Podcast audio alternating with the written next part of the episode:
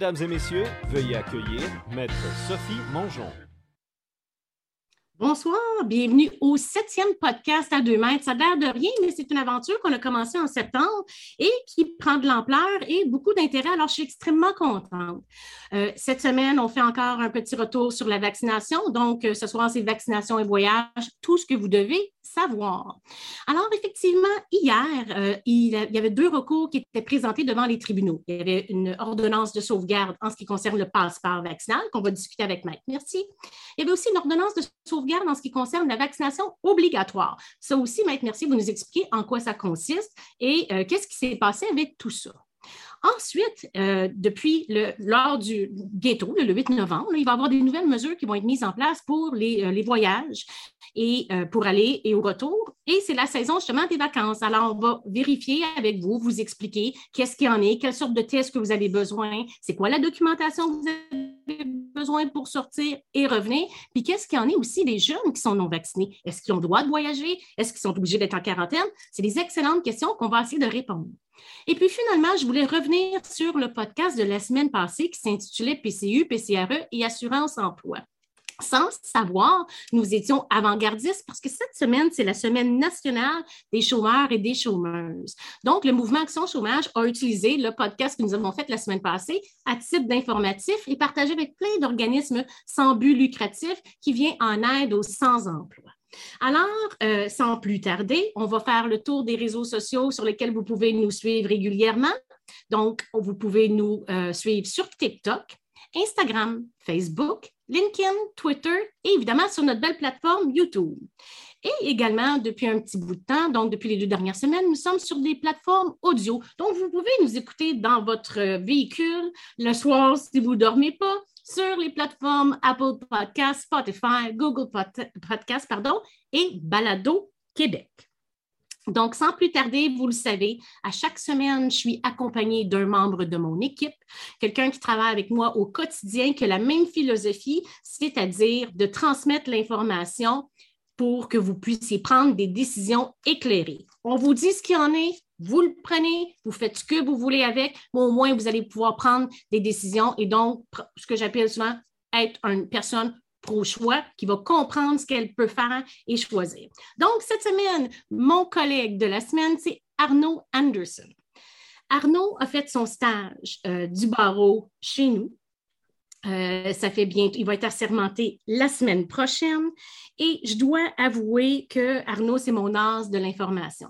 À chaque semaine, pour ceux qui me suivent, on a, on a un, voyons, euh, au 91.9 Sport, nous avons une capsule juridique à toutes les semaines qui parle d'actualité sportive, mais sous le volet de droit. Et Arnaud, c'est mon as de l'information. Il nous trouve des informations fantastiques. Il est un génie de la recherche sportive. Et d'ailleurs, à pied levé, rapidement, il a produit un gros mémoire pour un syndicat sur le programme de maternité sans danger qui était exceptionnel. Honnêtement, Arnaud me rassure sur la qualité de la mhm. relève juridique. Alors, merci Arnaud de me de m'appuyer cette semaine, puis ben d'être mon collègue. Ben, merci à toi. Euh, merci de me donner la chance de participer à une belle initiative citoyenne comme ça. Euh, je pense que ce n'est pas une affirmation qui est très polémique que je vais dire, là, mais dans l'optique que euh, on a plusieurs belles lois qui protègent, puis des chartes qui protègent vraiment bien nos droits et libertés. Euh, néanmoins, souvent, je trouve que le problème, c'est que les gens, ils ne savent juste pas que ces droits-là existent, qu'ils sont protégés. Je pense par exemple à la loi sur la protection du consommateur, à la loi sur les normes du travail, ici, là, qui protège tellement de droits précis, euh, mais les gens ne le savent pas, ou du moins, ils savent juste du moment qu'il y a une situation litigieuse. Puis, selon moi, il vaut mieux s'informer en amont que de combattre en aval. Donc, c'est justement super important qu'il y ait des initiatives un petit peu comme Éducalois, comme le podcast qu'on a ici, euh, qui permettent d'informer les gens. Puis euh, autant euh, Sophie là, que moi, on est rentré en droit pour pouvoir aider les gens. Puis des fois, ici, chez Desroches Mongeon, c'est avec nos services juridiques, mais de donner de l'information, des fois, c'est une belle façon de vraiment pouvoir aider les gens, mais pas nécessairement avec nos services juridiques. Moi, je considère que ça fait partie de notre mission, de non seulement de représenter le citoyen, mais aussi de l'informer. Parce que quand il arrive dans notre bureau, s'il est informé, il a déjà fait une mm-hmm. partie du travail. quand il a fait une partie du travail, il fait deux choses. Il aide son dossier, mais aussi il limite les frais. On travaille en collaboration. La seule personne qui connaît son histoire le mieux, c'est le citoyen comme tel. Alors, main dans la main, c'est ce qu'on fait pour essayer de prendre euh, des bonnes décisions. Alors, je te laisse parler du déroulement de l'audience. Parfait. Donc, euh, comme à l'habitude, on a nos questions préliminaires. Dans le fond, c'est un moment où on fait un résumé de l'actualité de la semaine. Donc, euh, Sophie là, va faire un survol de ce qui se passe euh, au niveau de la vaccination, tant ici qu'un petit peu plus loin à l'extérieur. Par la suite, on a deux invités. On a Maître Hans Mercier, qu'on a accueilli au podcast il y a quelques semaines. Donc, dans le fond, il va nous raconter ce qui s'est vraiment passé à la cour hier. Donc, dans le fond, c'était dans le cadre de l'audience pour l'ordonnance de sauvegarde au niveau du passeport vaccinal. Et dans le fond, à quoi est-ce qu'on peut s'attendre suite à cette audience-là? Euh, par la suite, on avait prévu avoir maître Nancy Lapierre, qui est une avocate en Floride. Euh, néanmoins, c'est euh, le live. elle est actuellement prise en transit entre la Floride et l'Arizona. Donc, on, est, on était vite sur nos pattes et on a réussi à avoir en remplacement Mme Sonia Deruisseau, qui est une CPA, citoyenne qui vit en Floride, qui va vraiment nous expliquer c'est quoi les exigences de voyagement, comment ça se passe en Floride, est-ce qu'il faut qu'ils montrent leur vaccin, est-ce qu'il y a un passeport vaccinal, euh, donc, on va vraiment découvrir tout ça euh, dans les prochaines minutes. Je vous rappelle qu'à la toute fin du podcast, il y a ce qu'on appelle une audience publique. Dans le fond, c'est un moment où les citoyens, vous pouvez poser des questions euh, et on va y répondre. Tant Maître Monjon que Maître Mercier, on va vraiment essayer de pouvoir répondre à vos questionnements. donc, on va mettre un lien là, dans le chat à quand Mme Desruisseaux va rentrer et par la suite, la période de questions va débuter vers 8h10. Euh, donc, pendant ce temps-là, vous pouvez toujours poser vos questions dans le chat. On va essayer soit d'y répondre si c'est vraiment sur le sujet du moment. Euh, sinon, on va essayer de répondre à la toute fin lors de la période de, questions d'audience publique. Euh, donc, Sophie, là, je te laisse la parole. Bon, ben, parfait. Donc, on va faire un petit tour d'actualité cette semaine en rafale, les grandes lignes. Après ça, on va en discuter davantage avec notre invité vedette de cette semaine, Mike Mercier. Donc, on commence. Il y a un point en particulier. Comme vous le savez, moi, je suis avocate depuis 25 ans. Une de nos spécialités ici, c'est la représentation des accidentés du travail. Et là, on sait qu'il euh, y a eu deux décès à l'usine d'Omtar euh, dans une histoire de silo. Euh, donc, évidemment, une mort, c'est une, mort de trop. J'espère et je suis, je suis convaincue qu'il va y avoir une enquête qui va pouvoir démontrer qu'est-ce qui s'est passé pour éviter que ça arrive de nouveau. Alors, on l'a mis hier sur notre page Facebook des Roches-Mongeant Avocat, mais je dois avouer que j'ai une grosse pensée pour ces familles-là parce que dans notre bureau, on voit souvent euh, les familles qui sont endeuillées, puis c'est vraiment un accident de travail. le mot dit accident, mais parfois, il y a quand même des mesures qui doivent être prises. Et c'est ça, l'autre aspect, c'est de la santé et sécurité au travail. Donc, en espérant que l'enquête va pouvoir mettre une lumière là-dessus et éviter qu'une autre situation se présente comme ça. Par la suite, je n'ai pas trop le choix. Depuis ces, histoires-là de recours, de vaccination obligatoire, bien, les recours, ça saute comme des champs, ça pousse comme des champignons à travers le Canada. Et je veux vous dire en rafale qu'est-ce qui se passe? Donc, actuellement, en Ontario, il y a une contestation en ce qui concerne le passeport vaccinal. À part nous, au Québec, en tout cas mes connaissances à date, il y a Mec Merci qui fait la contestation du passeport vaccinal, et en Ontario aussi. Pourquoi que c'est le passeport vaccinal en Ontario? Parce que, à ce qu'on a su comme information, c'est qu'il n'y a pas de vaccination obligatoire dans le domaine de la santé. Le gouvernement donne plutôt le pouvoir à chaque euh, organisme de, santé de mettre les mesures appropriées. Donc, il n'y a pas d'obligation à date en Ontario. Euh, donc, j'ai hâte de voir qu'est-ce qui va se passer avec ça, de voir qu'est-ce qui va se passer avec les recours pour le passeport vaccinal. Ensuite, ce qu'on constate aussi, c'est qu'en Alberta, actuellement, il y a quatre médecins qui poursuivent Service de santé Alberta, dans le fond, notre équivalent ici du ministère. Euh, et ils, sont quatre qui disent clairement que la vaccination obligatoire, pour eux, c'est un complot, un complot de voie de fait délictuel et qu'en principe, ils, sont contre le processus. Et on va voir aussi qu'est-ce qui se passe avec ça.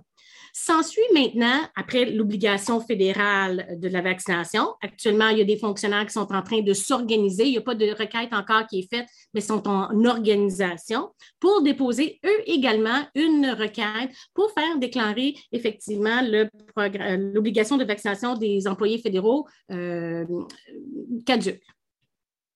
Et ce qui nous inquiète un petit peu, c'est que maintenant, il y a des villes comme Vancouver qui rend la vaccination obligatoire. Donc là, on commence à sortir de ce qui est une exigence professionnelle justifiée. Donc, c'est un petit peu du domaine de la santé. Est-ce qu'on le met dans d'autres employés municipaux? Est-ce que là, on dépasse les bornes? C'est ce qu'on va discuter avec Maître Mercier.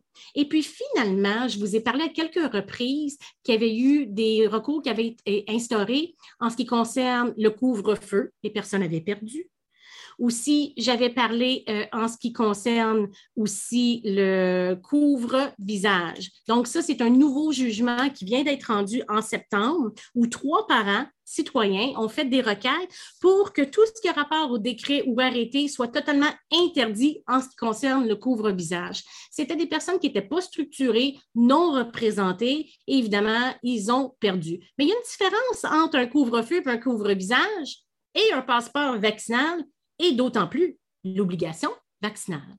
Alors, c'est ce qu'on va discuter avec Maître Mercier, que je réinvite de nouveau, qui est devenu un collaborateur habituel à notre podcast parce qu'il traite de sujets comme nous, des sujets de citoyens. Il y a l'intérêt du citoyen à cœur, alors, quelle personne, personne de mieux que lui pour venir discuter avec nous de ce qui s'est passé hier, euh, de euh, comment, il s'est senti là-dedans, puis euh, c'est quoi les prochaines étapes, est-ce qu'il pense gagner, c'est quoi son opinion par rapport aux autres recours qui sont en, en cours à travers le Québec et le Canada.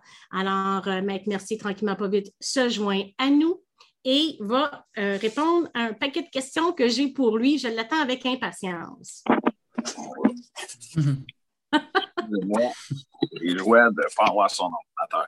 Oui, c'est ça. C'est mieux comme ça.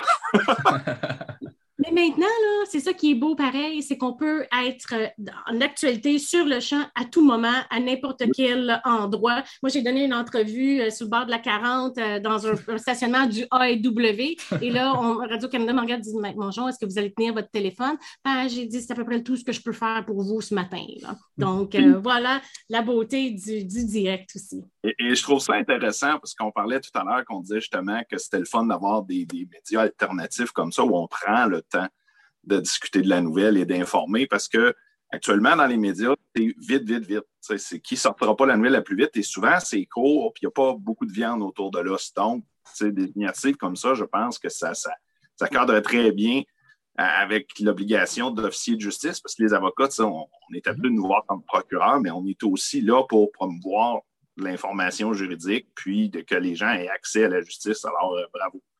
Et en plus aussi, ce que je me rends compte, c'est que les gens ne veulent pas juste savoir juridiquement ce qui se passe en étant avocat, ils veulent aussi comprendre comment qu'on deal avec ça. Moi, souvent, on me pose la question, aimes-tu ça être avocate? Ça te stresse-tu quand tu vas à la cour? Fait qu'aujourd'hui, je ne vous l'ai pas dit, mais ça fait partie des questions que je vais vous poser. Hmm. Pas juste juridique, mais je veux apprendre à vous connaître, savoir justement comment vous êtes devenu avocat. Ah, ben, justement, première question, comment vous êtes devenu avocat, avec Merci. Mhm. J'ai un parcours tout sauf ce qui est habituel. Euh, parce qu'en fait, moi, mon bac en droit était mon deuxième bac. Euh, mon premier bac était en enseignement d'anglais langue seconde. Et j'ai toujours été quelqu'un qui était, qui était un petit peu hors norme dans à peu près tout ce que je faisais. Puis ça m'a pris beaucoup de temps avant de décider ce que je voulais faire. Euh, des fois, avoir de la facilité à l'école, c'est pas toujours une bénédiction, contrairement à ce qu'on pourrait penser. Et quand j'ai fini mon bac en enseignement d'anglais de langue seconde, ben, contrairement à ce qu'on voit aujourd'hui où là, il y a une pénurie de professeurs, à l'époque, c'était le contraire. Ça prenait des années avant d'avoir une permanence c'était un, système qui était un peu euh, dépassé et, qui faisait en sorte que c'était très bien pour quelqu'un qui n'était pas le revenu principal de la famille puis qui faisait ça comme à temps partiel en attendant d'avoir sa permanence. Donc, euh, éventuellement, ben, je suis allé faire des, des je retournais à l'école pour augmenter la scolarité en tant que professeur. Et euh, à cette époque-là, bien évidemment, j'étais une période différente de ma vie. J'étais en couple et tout ça. J'étais peut-être un peu plus sérieux. Donc, c'est là que j'ai appliqué en droit parce que c'est toujours quelque chose qui m'avait intéressé.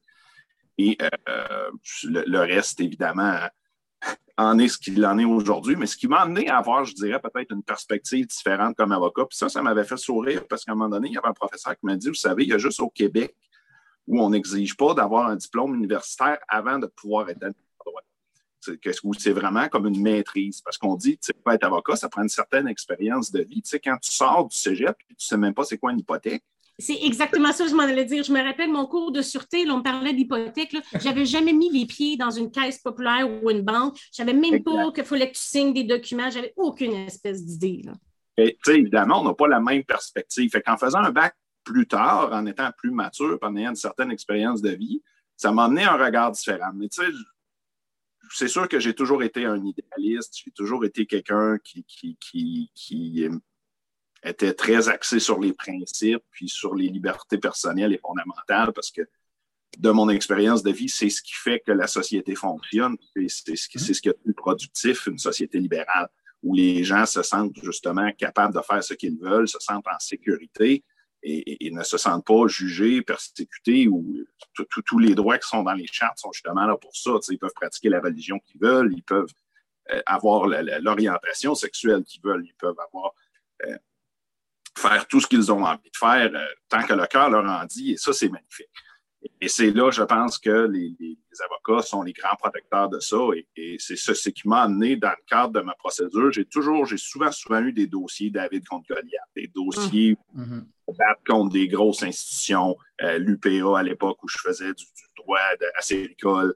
Euh, après ça, bien, évidemment, Mégantic, c'était des très gros dossiers, mon des familles de victimes. Puis ça, c'est une autre chose, je pense, que les gens ignorent du rôle d'avocat, c'est que au-delà d'être un professionnel de la loi, on est un accompagnateur de gens qui, mhm. généralement, vivent des périodes extrêmement difficiles de leur vie. Tu parlais tout à l'heure des accidents de travail, mais ben, c'est un peu la même chose. C'était un deuil traumatique, en plus, c'était collectif. Donc, on, est presque psychologue en même temps qu'on est avocat, tout en demeurant objectif. C'est un, un, jeu d'équilibre qui n'est est pas facile, mais qui est aussi euh, extraordinairement stimulant.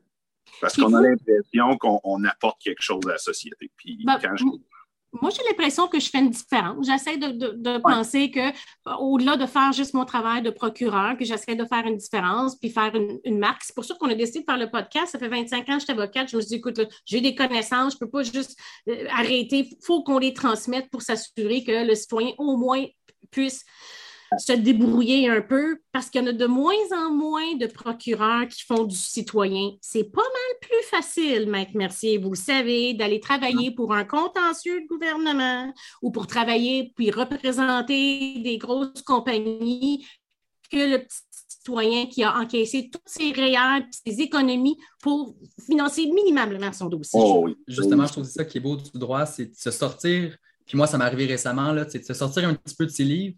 Puis quand tu parles pour la première fois à un client qui vit une situation difficile, puis tu réalises que tes connaissances peuvent aider cette personne-là, c'est là que tu dis Ah, wow, c'est ça que ces années-là d'études ont servi. Je trouve que c'est vraiment le faire du citoyen, faire justement du David contre Goliath, c'est vraiment très, très. Euh, c'est une belle chose à faire, je trouve. C'est un poids énorme, vous savez, puis ça, ça m'a fait sourire parce que j'ai vu, il y a une cliente qui est venue assister à l'audience sur le passeport. Je ne l'avais pas vu depuis, je dirais, presque 20 ans. Puis c'était une personne très pauvre dans le besoin. Ça a été un de mes premiers clients. Puis, genre de madame que tu sais, as, fait as sauvé sa vie. Là, pour toi, c'était pas grand-chose comme avocat. Mm-hmm.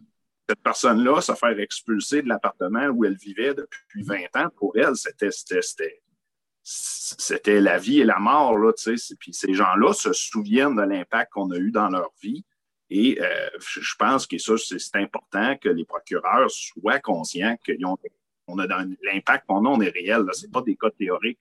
C'est des gens qui, ont des vrais problèmes qui souvent ont un impact majeur sur leur vie. Puis comment ça se fait que vous avez décidé, vous, de, de, partir en pratique privée? Parce que vous êtes propriétaire de votre propre bureau, hein, si je ne me trompe pas? Oui. En fait, euh, j'ai été, euh, dès, mon stage, moi, ma conjointe, moi, je, moi, j'aime ça faire quatre choses en même temps. J'aime ça prendre mm. tout de front. Et, quand j'ai fait mon barreau, j'avais eu une exception spéciale de pouvoir garder mon cellulaire pendant les examens du barreau parce que ma femme était à un mois d'accoucher. et donc, j'avais demandé au directeur du barreau de dire si, si, jamais la couche m'appelle, j'y tiens le barreau, mais je pense que je vais reprendre l'examen. Et, donc, ça, ça a, été, ça a été un contexte particulier. Donc, on était déjà établi. Elle avait déjà un travail euh, en Beauce qui était, qui était un milieu super. Moi, j'adorais ça parce que c'était le meilleur de la ville et de la campagne. Tu sais, j'étais à cinq mm-hmm. minutes. Je parlais des avocats de Grand Bureau de Montréal. Je disais, bah, moi, je vais dîner à la maison. Tu fais, tu fais pour mm-hmm. aller dîner à la maison? Tu sais, ça me prend cinq minutes, dix quand il y a du trafic. Et là, il partait à rire, il disait visiblement, tu sais pas c'est quoi du trafic. ça a recommencé, je te le confirme, que depuis que le télétravail, euh, qu'on est revenu, là, c'est le, on a passé de 35 minutes à une heure, une heure et quart. Fait que, tu sais, j'ai un coût de vie qui est abordable, mais par contre, tu sais, j'ai tous les genres de clients que tu peux avoir parce que la Beauce, c'est une région super dynamique, il y a un paquet d'industries très, très, très, très établies. C'est un peu le cœur industriel de la province. Donc, pour moi, c'était le meilleur des deux mondes, puis je ne changerais pas ça pour tout l'or du monde. Puis après ça, qu'en région, effectivement, m'a amené à, être associé très, très, très rapidement comparé à ce que j'avais eu en ville, parce que j'étais dans un bureau réputé, mais mon mentor qui m'avait formé nommé juge à la Cour supérieure. Donc, j'ai comme euh, j'ai été obligé de, chausser les chaussures rapidement, hmm. comme on dit.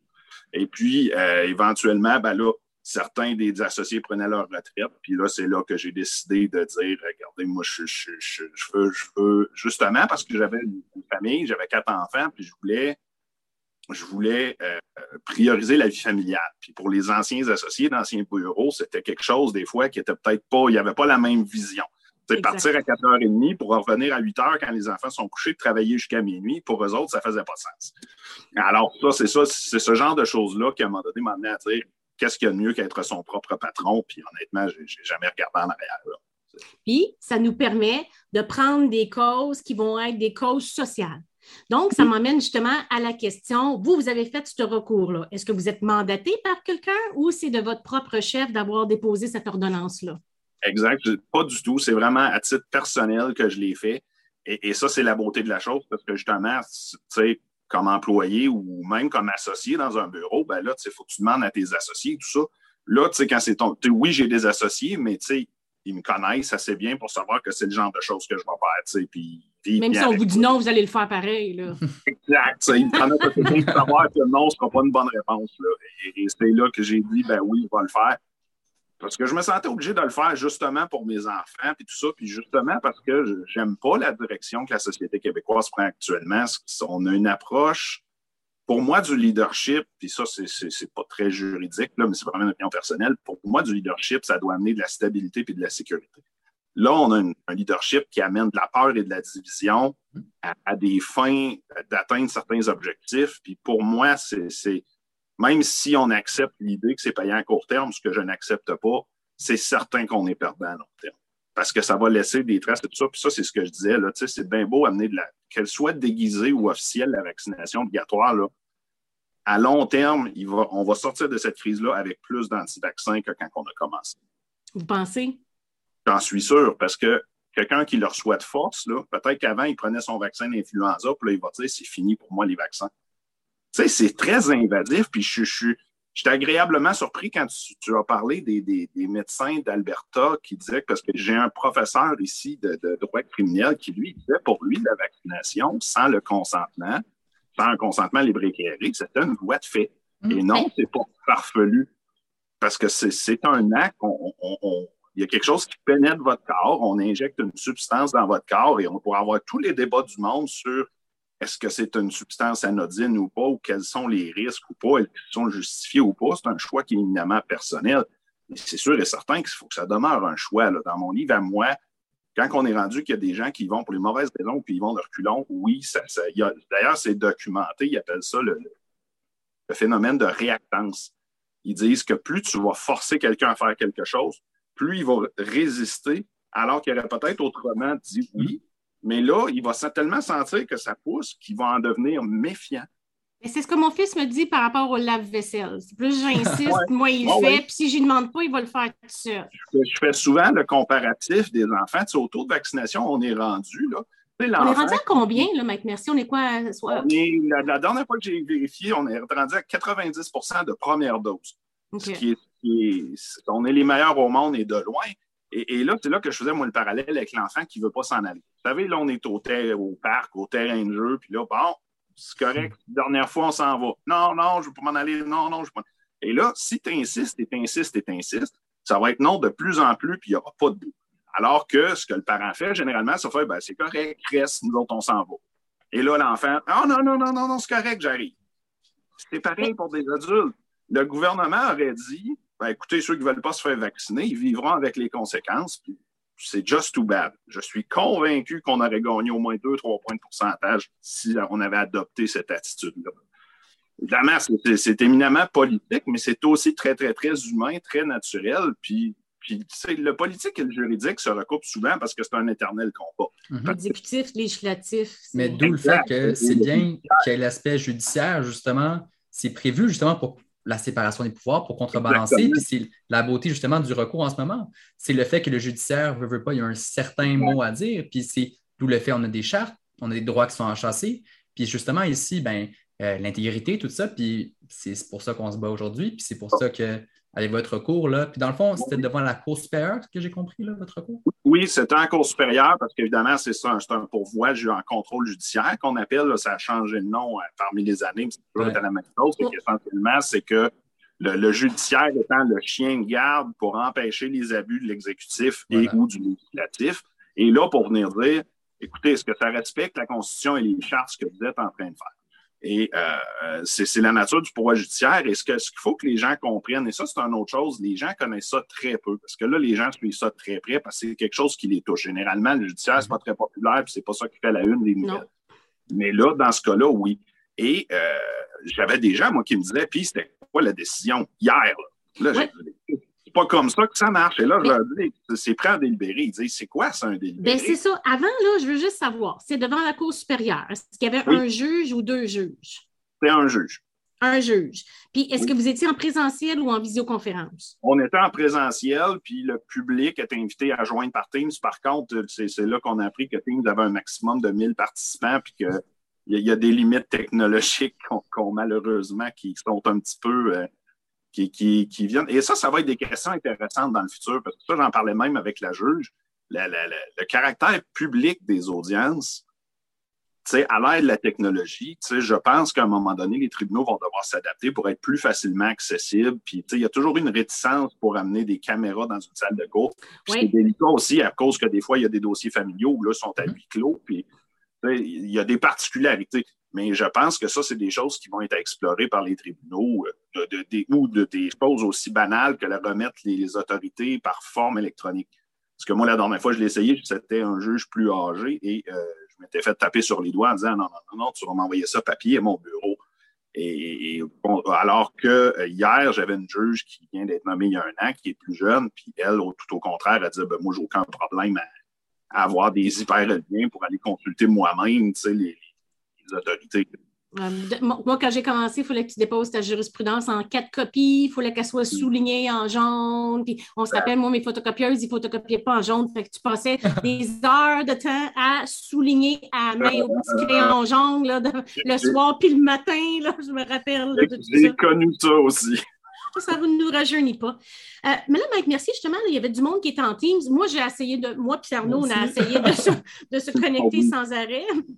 Puis on se faisait euh, évidemment euh, repousser tout ça. Puis après ça, vous avez fait un live sur Facebook que j'ai trouvé super intéressant. On vous dit Hey, si vous avez des commentaires à faire sur Teams, dites-les pas. Est-ce qu'on entendait le public même? Euh? Non, non, c'est que ce qui arrive, c'est que, et ça, là, encore là, on voit peut-être un peu le dérapage des médias sociaux où les gens, tu sais, on dirait perdre la conscience de certaines limites sociales ou règles de bienséance. Parce que là, tu es dans une salle de cours, mais Teams, il y a la vidéo, il y a la caméra, mais comme on l'a vu dans votre période de questions dans le podcast, Teams, il y a aussi un chat écrit où les gens peuvent écrire. Donc là, même quand la juge, même la greffière, elle disait, s'il y en a qui ne sont pas capables de fermer leur micro, je peux les muter là, pour éviter justement des dérapages et tout ça, parce que comme la foule qui serait présente dans la salle, tu ne commences pas à parler pendant qu'il y a un procès. Il y a un décorum.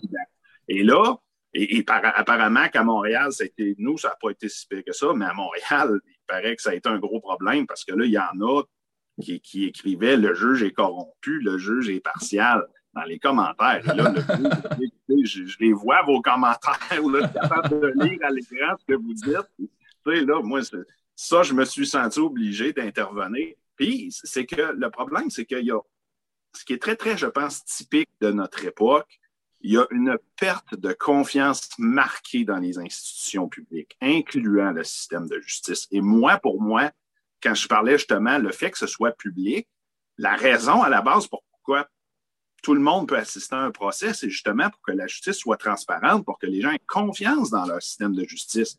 Et là, de dire, vous n'avez pas le droit d'enregistrer, puis, euh, euh, vous ne pouvez pas être là sous telle ou telle raison, ça, c'est pour ça que moi, j'ai même dit à la juge, parce que quand la juge a dit on ne peut pas enregistrer, j'ai dit c'est important de préciser pour les gens qui peuvent demander une copie du CD audio. Parce que ces séances-là sont enregistrées justement pour pas qu'on dise après que n'importe quoi a été dit à l'audience pendant le procès. Et, ça, les gens ne le savent pas et on ne le dit pas assez. Il y, en a des garanties pour assurer l'impartialité, pour assurer la, transparence. Et c'est super important qu'on fasse la promotion de ça. Que si les gens perdent système, confiance dans le système de justice, la suite logique de ça, c'est que là, les gens commencent à se faire justice à, eux-mêmes. Et, là, et, là, ça, c'est très, très, très. Et moi, c'est quelque chose que je crains énormément quand j'ai plaidé, parce qu'évidemment, l'ordonnance de sauvegarde, c'est des mesures absolument exceptionnelles et c'est normal. Expliquez donc, expliquez justement, c'était quoi, votre, c'était quoi le recours? Est-ce que vous avez justement fait des, des, des, questions préliminaires? Racontez-moi un petit peu. Avant ça. en, général, il, y a des, il y a des critères aussi là, pour une ordonnance de sauvegarde. Peut-être que tu peux parler de ça. Mais la question que souvent on va nous poser quand on va plaider une grosse. C'est vous quand même un peu nerveux? je suis quelqu'un d'anormalement calme, ce qui est probablement un gros avantage pour le métier que je fais. Mais je dois vous avouer que dans ce cas-là, quand tu sens que c'est toute la province qui pèse sur les épaules, un petit peu. Oui, hein? ça, serait mentir de dire que j'ai très bien dormi la nuit d'avant. Euh, tu sais, pas au point de ne pas fonctionner. Mais oui, j'étais un petit peu nerveux, c'est normal parce que c'est des gros enjeux. Mais en même temps, je suis ce genre de personne où plus l'enjeu est gros, plus ça me stimule, puis plus je suis motivé. Fait que c'était comme un mélange d'un petit peu de nervosité, mais aussi de beaucoup de. D'adrénaline. Parce que le mot, là, mais d'adrénaline, carrément. Et ça a été drôle parce que je suis allé dîner avec mon partenaire d'affaires, puis il m'a dit Je t'ai jamais vu aussi allumé, aussi éveillé, aussi en forme depuis longtemps. Puis c'est là qu'on s'est rendu compte, on dit on ne voit pas la pandémie, ce que ça nous fait petit peu à petit peu. Mais des gens qui ont besoin de défis, des gens qui ont besoin, on dit que l'oisiveté est la mère de tous les vices. Hein. Le fait d'être pris chez vous, puis d'avoir l'impression que tu n'as pas de raison de te lever le matin, ça tue une personne à petit feu, ça. Et, de savoir justement qu'on dit on va se battre pour que ces gens-là récupèrent ces libertés-là, puis récupèrent un peu ces raisons-là de, vivre puis d'être heureux, parce que c'est bien beau survivre, mais, mais justement, le rôle du juriste, c'est de dire si tu survis, mais que ton prix, c'est de plus avoir de vie, ça devient un problème. D'accord, OK. Comment ça s'est passé? Euh, Donc, euh, de sauvegarde, évidemment, on a eu des petits débats sur des technicalités. Que, euh, je vous dirais, exemple, ce que je trouve tannant, je trouve que les systèmes de pourvoi sont un peu mal faits. Un, les délais sont trop longs. On le voit dans des situations de crise comme aujourd'hui, ça prend beaucoup trop de temps avant que le tribunal s'en saisisse. Je pense qu'il y a des complications à faire à ce niveau-là. Combien de temps? Combien de temps ça a pris entre le dépôt de la requête puis finalement l'audience? J'ai déposé le 1er septembre. Le moment que le oh! décret est parti, j'ai déposé. On était en gestion le 21. J'avais prévu le sursis le 24, qui déjà pour moi était trop loin parce que quand tu dis qu'il y a un préjudice irréparable de la mesure qui est en place, puis ça fait déjà un mois qu'il est en place. Et là, vu qu'on euh, a dit que je n'avais pas l'intérêt juridique pour agir à l'époque, j'ai été obligé d'amender, rajouter un co-demandeur qui était non vacciné. Et là, ça nous a comme forcé la main de remettre ça. Et la première date disponible de la Cour, parce que la Beauce, c'est pas Montréal, des, dates de civil, il n'y en a pas à, tous les deux jours. Ça nous menait au 27 octobre. Et c'est deux mois plus tard. Et, d'ailleurs, on, a dit, écoutez, est où l'urgence? Mais merci, il a attendu le 27 octobre. Un instant, là, je n'ai pas attendu. J'ai fait tout ce que j'ai pu. Mais effectivement, je trouve que quand on fait des délais d'urgence à tous les dix jours, puis qu'on a quand même un délai de 10 jours pour comparaître, alors que l'adversaire est le procureur général, c'est pas monsieur, madame, tout le monde, ça ne prend pas 10 jours pour faire une comparaison. Je pense que c'est des choses où mettre ça en gestion particulière devant un juge spécifique, c'est des choses, je pense, qui, devraient être euh, analysées au niveau du système de justice, définitivement. Donc, parce que l'ordonnance de sauvegarde, je le rappelle, c'est même pas la mesure urgente de pourquoi que je vais plaider au fond qui va probablement aller en janvier ou février. C'est de venir dire on veut suspendre l'effet du décret pendant qu'on est en attente de procès. Et c'est pour ça que les critères sont si importants, parce que si c'était facile de dire on va suspendre la, une loi le temps qu'on juge si elle est constitutionnelle ou pas, ça n'aurait pas de sens. C'est normal que le critère soit difficile. Et les critères établis par la jurisprudence, ça a été l'apparence de droit. Il ne faut pas que ton recours soit frivole ou vexatoire. C'est euh, la balance des inconvénients. C'est le préjudice irréparable et c'est l'urgence. Quand vous avez plaidé les quatre points, y en a-t-il un qui accrochait un petit peu plus que les autres? C'est toujours la balance des inconvénients qui est le plus dur parce qu'il y a une très forte présomption que la loi est adoptée dans l'intérêt public, particulièrement lorsqu'on est dans une crise comme c'est le cas actuellement. Par contre, j'ai plaidé un argument à ma connaissance totalement nouveau en droit. Ah ouais? Oui, j'ai dit à la juge, j'ai dit, j'ai jamais vu ça en jurisprudence, mais j'ai dit, on dit toujours qu'il faut faire preuve d'énormément de déférence en matière de présomption de validité de la loi. on doit présumer très fortement que la loi ou le règlement est valide. Et là, j'ai dit, ici, ce n'est pas une loi, c'est un décret administratif. Il n'y a pas eu de débat à l'Assemblée nationale. C'est vraiment une mesure exécutive pure et c'est une mesure d'urgence qui, de par sa nature, doit être exceptionnelle et de courte durée. Moi, je disais à la juge, disais, à mon avis, et je ne sais pas si elle va le reprendre ou elle va le traiter, mais je disais, à mon avis, il devrait avoir une déférence moins élevée, considérant que c'est un décret administratif. Et je trouve qu'il y a une logique à ça, qu'il y a un sens à ça, parce que ce n'est pas la même chose de dire que les élus ont voté cette mesure-là. C'est un ministre qui a décidé de façon unilatérale, quasiment arbitraire. C'est de dire c'est ça la mesure. Alors pour moi, ça n'a pas le même poids du tout. Euh, ensuite de ça, bien, évidemment, on a plaidé les critères, puis évidemment, ben, l'apparence de droit est un critère généralement très, très, très facile pour l'avocat parce que, à moins d'avoir un recours complètement frivole, ce qui n'est pas le cas généralement, c'est un critère qui est facile à atteindre. Le préjudice irréparable en matière de liberté fondamentale est aussi pas si dur que ça à atteindre, mais là, on a un cas qui est très particulier parce que euh, on est en matière de santé et tout ça. Puis moi, le préjudice irréparable, je suis vraiment allé sur deux votes. Parce que dans le cadre d'une ordonnance de sauvegarde, ce qu'on dit, c'est qu'il faut, faut que ce soit presque évident que la mesure est inconstitutionnelle pour qu'on l'accorde. Et là, moi, où j'en ai, j'ai dit, là où ça atteint ces critères-là, qu'à mon avis, même l'atteinte minimale, et ça, j'y reviendrai après, c'est quoi l'atteinte minimale, ne sauvera pas la mesure. C'était un, pour moi, c'est une vaccination obligatoire déguisée. Et ben pourquoi je dis ça? C'est parce que le taux de vaccination, généralement, les passeports sont utilisés pour atteindre un certain taux de vaccination. Et dans presque toutes les juridictions, ils sont assortis d'une date limite et ou d'un taux de vaccination à atteindre, ce qui n'est pas le cas au Québec. Quand vous dites dans les autres juridictions, donnez-moi des exemples. Je pense que c'est le Danemark, hein, vous m'aviez. Danemark l'a retiré une fois qu'ils ont entendu 74, presque 75% de vaccination. Ils ont dit ça suffit, on enlève le passeport. Euh, et l'autre façon, il y a le, côté temporaire et l'autre côté qu'on voit beaucoup et qu'on n'a pas au Québec non plus et qui, à mon avis, montre encore là que le but, ce n'est pas de, de, de, de garder les commerces ouverts, mais bel et bien de forcer les récalcitrants à se faire vacciner, c'est que euh, dans l'État de New York, en Alberta, on a tous l'opportunité de présenter un test PCR qui date de, trois jours au moins, qui est négatif, qui montre que l'on n'est pas porteur de COVID. Et qu'à ce moment-là, on dit, ben, si tu n'as pas ton passeport, tu peux arriver avec un test négatif qui est suffisamment récent pour dire que tu n'es pas dangereux.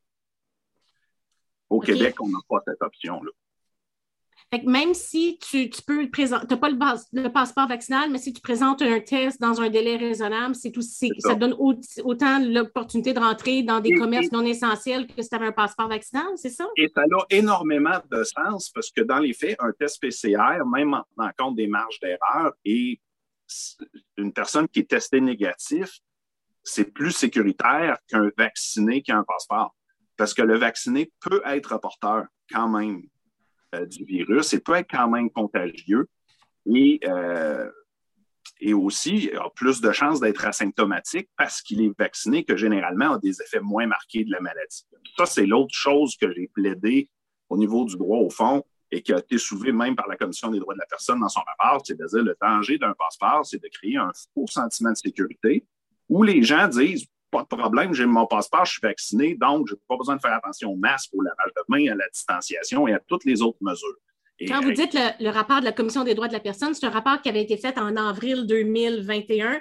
Puis c'était pas, pas le passeport vaccinal, c'était quoi encore qui utilisait? Il appelait ça un passeport immunité à l'époque. Passeport immunité, c'est ça. L'immunité collective était encore un objectif qui était plus.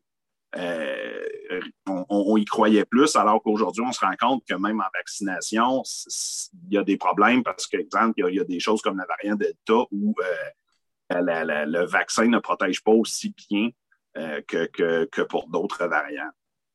Et quoi d'autre que vous avez plaidé à part ça aussi, la, Commission des droits des personnes? Et, l'autre, à mon avis, qui est vraiment là où le bas blesse en matière de, passeport vaccinal, c'est la discrimination. C'est de dire vraiment, on crée vraiment une ségrégation. On est en train de faire des boucs émissaires des gens non vaccinés. On dit qu'on est dans une société libre où ils ont le choix, mais on, participe à une mentalité émeutière où tout le monde sort ses, torches et, ses fourches et dit euh, les non-vaccinés sont responsables de tous nos problèmes. Et c'est à cause des non-vaccinés qu'on ne récupère pas notre liberté. Et ce marchandage-là de liberté, personnellement, me répugne.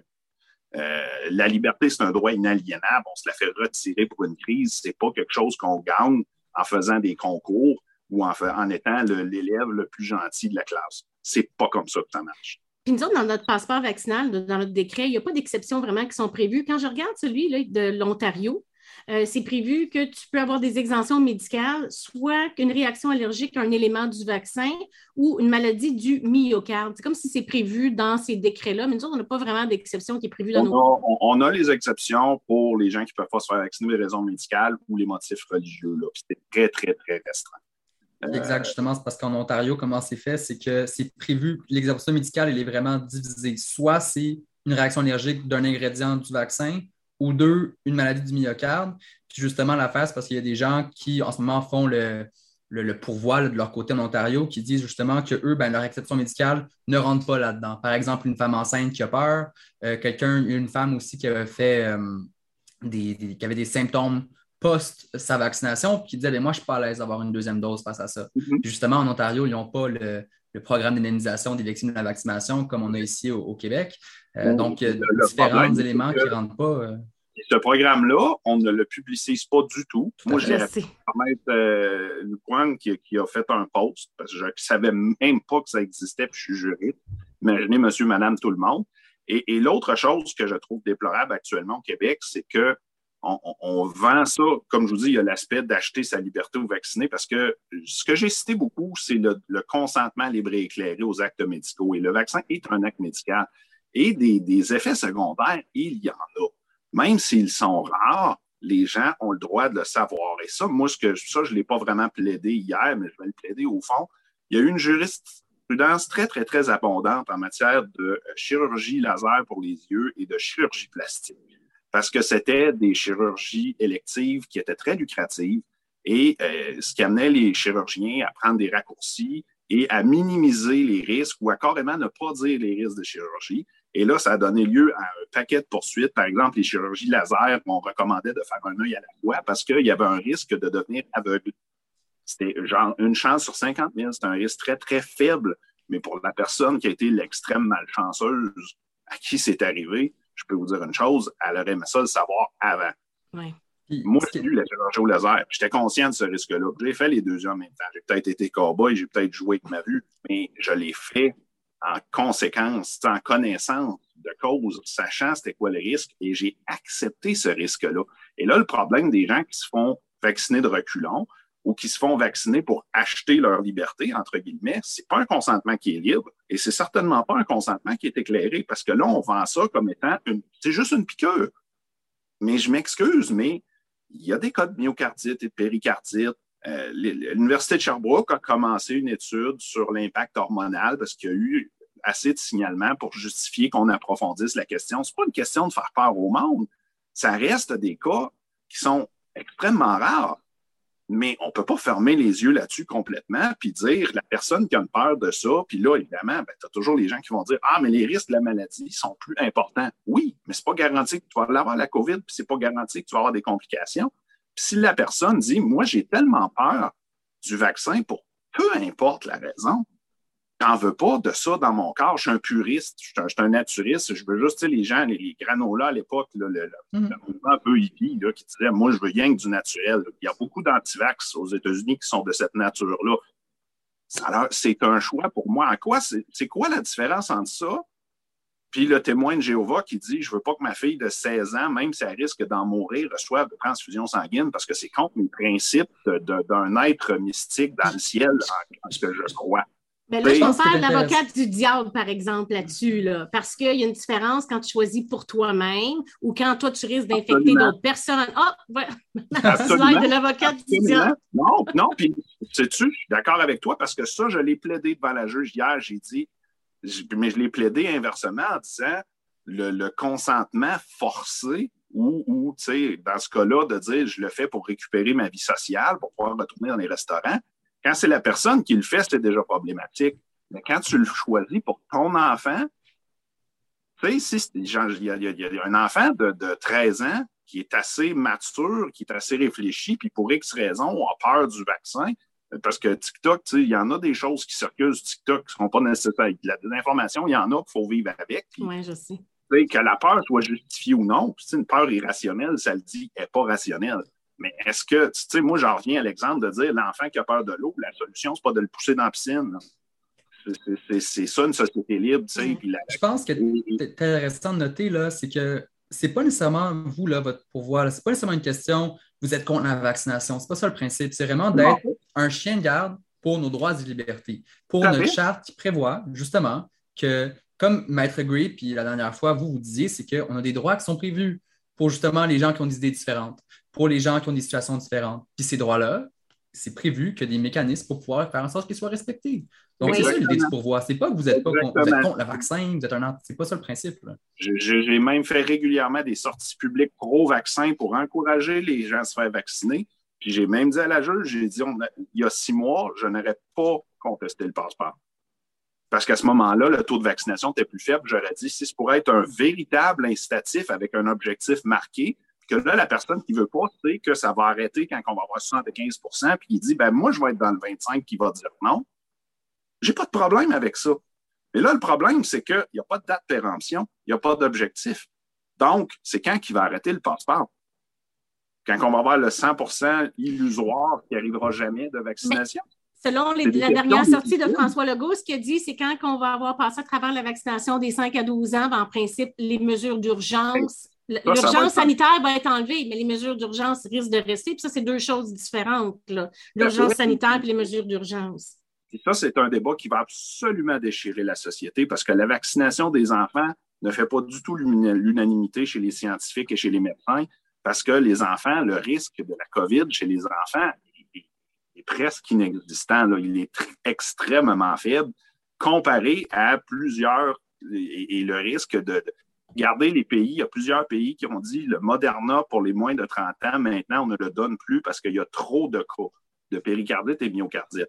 Puis là, avant que les complotistes partent en peur, quand on dit trop de cas, ce n'est pas une personne sur deux. C'est qu'il y en a plus que le seuil médical acceptable. Mais, mais c'est des réalités avec lesquelles il faut composer. Puis c'est normal. Dans, là, on est rendu à deux vaccins sur trois qui, de certains pays, disent on ne les donnera plus on a, euh, et, les enfants, vous reculez pas plus tard qu'un an, puis on dit on va laisser les enfants aller à l'école parce qu'on espère qu'ils l'attrapent pour eux développer une immunité pour protéger les personnes âgées qui n'avaient pas accès au vaccin à ce moment-là. Et là, aujourd'hui, on, on, vire cul par-dessus tête et on dit ben non, on va avoir notre liberté jusqu'à quand on va vacciner les enfants. Mais écoutez, ces enfants-là, il y a un débat. Si même les médecins ne s'entendent pas si oui ou non on devrait vacciner les enfants, imaginez comment ça va déchirer les enfants. Je vois déjà des gens, des, journalistes et tout ça, des chroniqueurs qui disent écoutez, dans une société, les parents doivent défendre les enfants, puis c'est pas aux enfants de défendre les parents. le, le, risque zéro n'existe pas dans la vie. Mais c'est pour ça que, dans le fond, on a fait un, on a fait un petit euh, podcast là-dessus il y a quelque temps. On en fait un aujourd'hui et je suis convaincue que ce n'est pas notre dernier. Parce que la question que je me pose, c'est euh, c'était quoi la position de l'autre partie? Là, on a mm-hmm. entendu ce que vous avez plaidé, mais qu'est-ce que le procureur général, lui, a donné comme. Euh... j'ai été un peu déçu parce qu'on n'a pas vraiment eu un débat de fond. Ça a vraiment été oh, la preuve de Maître Mercier n'est pas suffisante. Euh, la prison, il ne renverse pas la présomption. Euh, c'est pas dans le délai, sa requête est trop imprécise. On, a fait de la procédure essentiellement. Euh, et, on, a tenté de minimiser les arguments en disant ben non, euh, le fait d'être non vacciné pour avoir un passeport, c'est pas la mort de la vie sociale parce qu'ils peuvent se rencontrer en privé quand même. moi, j'ai beaucoup de misère avec des arguments personnellement comme ça que je trouve qui sont un peu un raccourci intellectuel. Écoutez, dire, on ne les met pas au cachot, c'est évident, mais de leur dire que ce n'est pas une violation de leurs droits, la liberté de circuler, la liberté de s'associer, la liberté de. C'est prévu à charte. C'est tout là. Et, et c'est pas dit si tu peux te réunir, si tu peux avoir une réunion pacifique dans ton salon ou à ta cabane à sucre, mais pas au restaurant ou à l'hôtel, c'est correct? Non. Ils ne sont pas limités, ces droits-là, là, parce que quand on commence à faire une brèche, le danger, c'est que ça, devienne. Et, d'ailleurs, tu, parlais tout à l'heure des, recours qui là commencent à arriver un après l'autre, à ce qu'on a commencé les nôtres.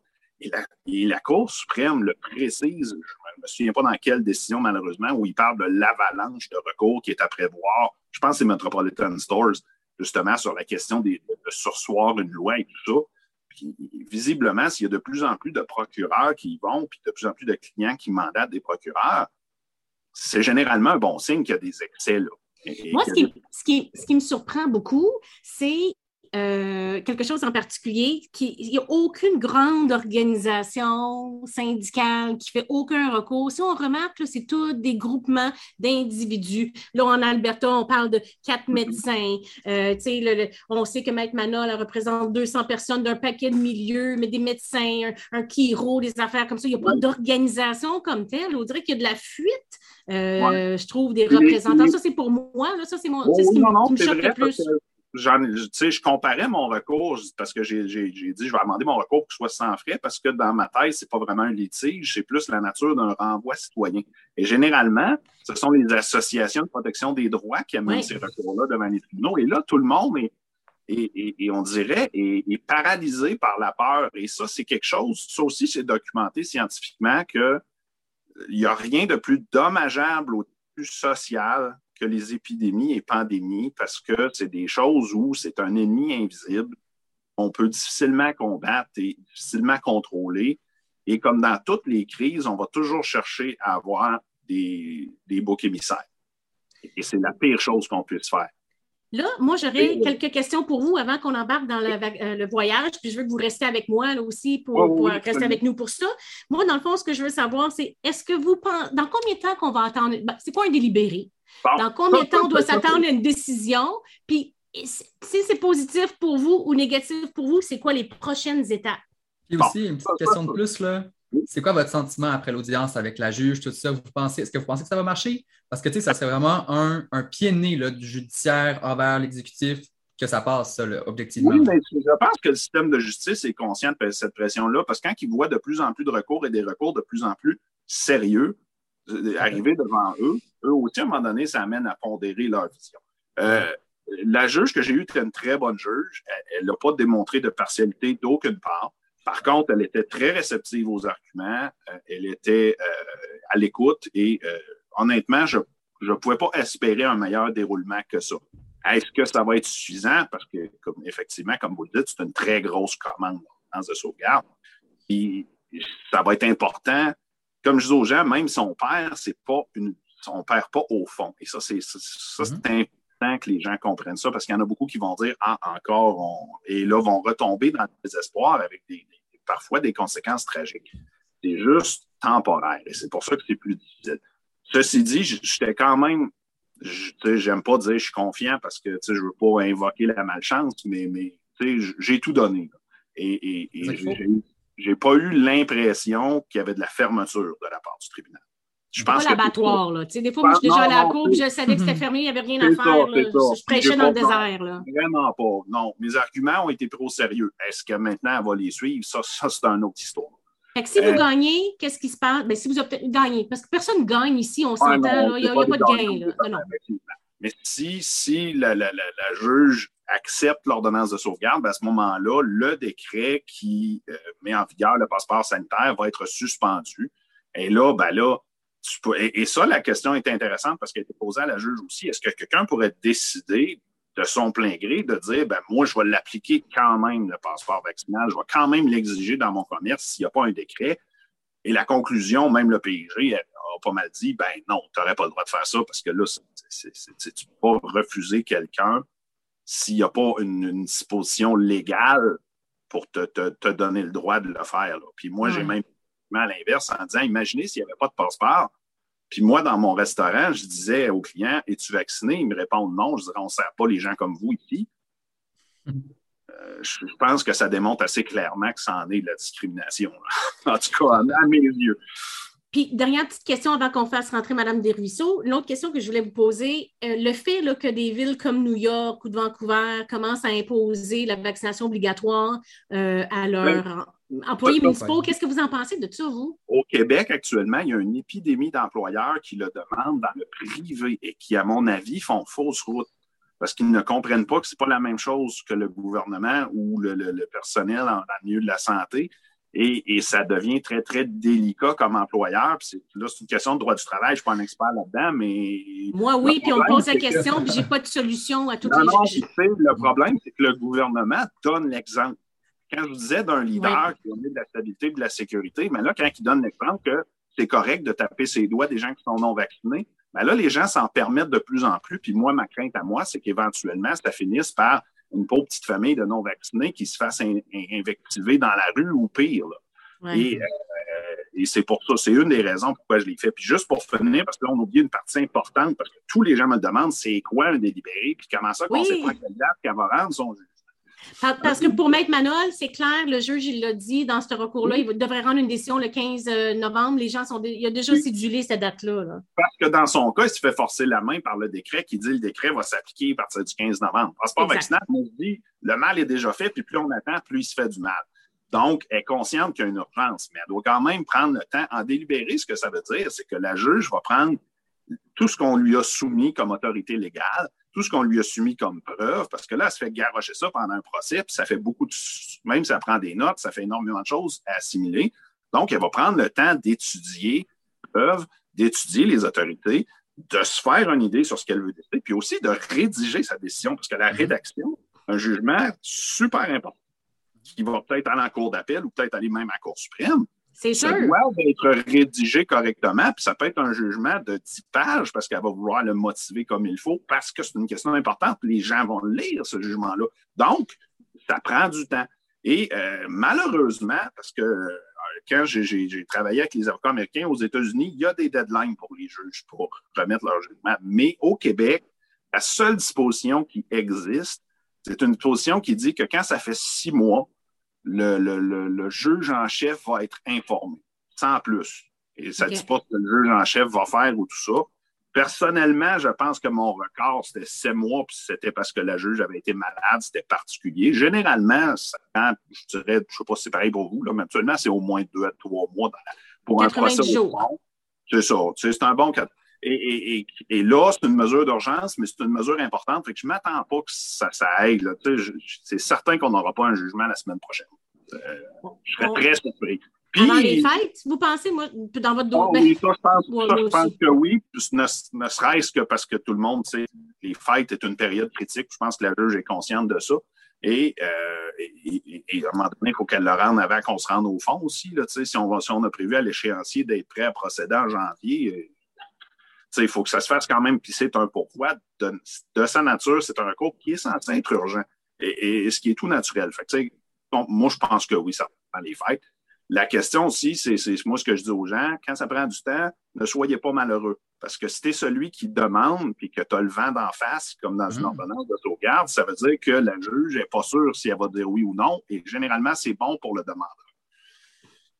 Quand c'est long, des fois, parce que c'est bien, bien, bien motivé, bien justifié. Donc, effectivement, vous avez raison. Peu importe qui, va obtenir gain de cause, là encore, je n'aime pas utiliser ce terme-là, le jugement va être porté en cours d'appel et probablement le, votre dossier, ce recours-là, le recours de Maître Manon va tout se retrouver à la Cour suprême parce qu'on évoque quand même tous les mêmes arguments. Et, vous parliez celui du couvre-feu aussi, il est actuellement en demande d'autorisation. Évidemment, c'est un peu particulier parce que le couvre-feu est terminé, la question de mais pas nécessairement moins pertinente. Et, c'est justement sur l'aspect de dire est-ce qu'on devrait faire une preuve plus complète au niveau d'une ordonnance de sauvegarde, lorsque la sauvegarde détermine essentiellement la même chose que la question de fond, ce qui est, ce qui est le cas dans des dossiers comme les nôtres? Parce qu'un coup que tu as gagné sa sauvegarde sur un dossier comme ça ou comme celui de maintenant à Montréal, ne reste pas grand-chose à plaider au fond. Là. Non, non, c'est ça. C'est comme une apparence de droit des gens partant que le recours est quand même assez bien fondé. Donc, là, on va inviter Mme Desruisseaux à joindre à nous euh, la beauté du live. Qu'est-ce qui s'est passé? Nancy Lapierre, amie avocate de la Floride, qui devait venir nous expliquer ce qui se passe. Elle a été prise justement, je savais qu'elle voyageait aujourd'hui entre l'Arizona, euh, entre euh, Fort Lauderdale et l'Arizona il y a eu un problème à une jonction de, vol. Et elle m'a appelé et elle m'a dit ben moi, finalement, je vais être en plein mm. vol pendant, pendant le podcast. Donc, la beauté du live fait en sorte que Sonia Desruisseaux, citoyenne de la Floride, va venir nous expliquer comment ça se passe pareil là-bas parce que c'est bien beau de lire ici dans nos documents, ah, faut ci, faut ça, mais sur le terrain, comment ça, se passe, et comment on le vit réellement. Merci beaucoup, Sonia, d'avoir accepté notre invitation. Merci. Ah, je pense qu'il faut partir votre son. Oui, est-ce que vous nous entendez? Mon Dieu, Moi, moi oui, OK. Non, on vous entend. Donc, la première question que je voulais vous poser, Madame Desruisseaux, là, dans le fond, vous, vous êtes en, en... Repartez votre micro. Vous êtes euh, dans quel... Euh, vous êtes en Floride actuellement? Exactement. Ça fait, ça fait deux semaines, trois semaines que je suis arrivée. Vous, vous êtes citoyenne canadienne, américaine? J'ai les deux citoyennetés, donc j'ai le privilège, en guillemets, ces temps-ci, de passer aux douanes terrestres que les, que les personnes qui n'ont pas la citoyenneté n'ont pas le droit de faire. Donc, vous, là, parce que vous, étiez, vous aviez la citoyenneté euh, américaine, vous pouviez passer aux lignes en auto. Exact. En avion, non? Oui. En avion aussi.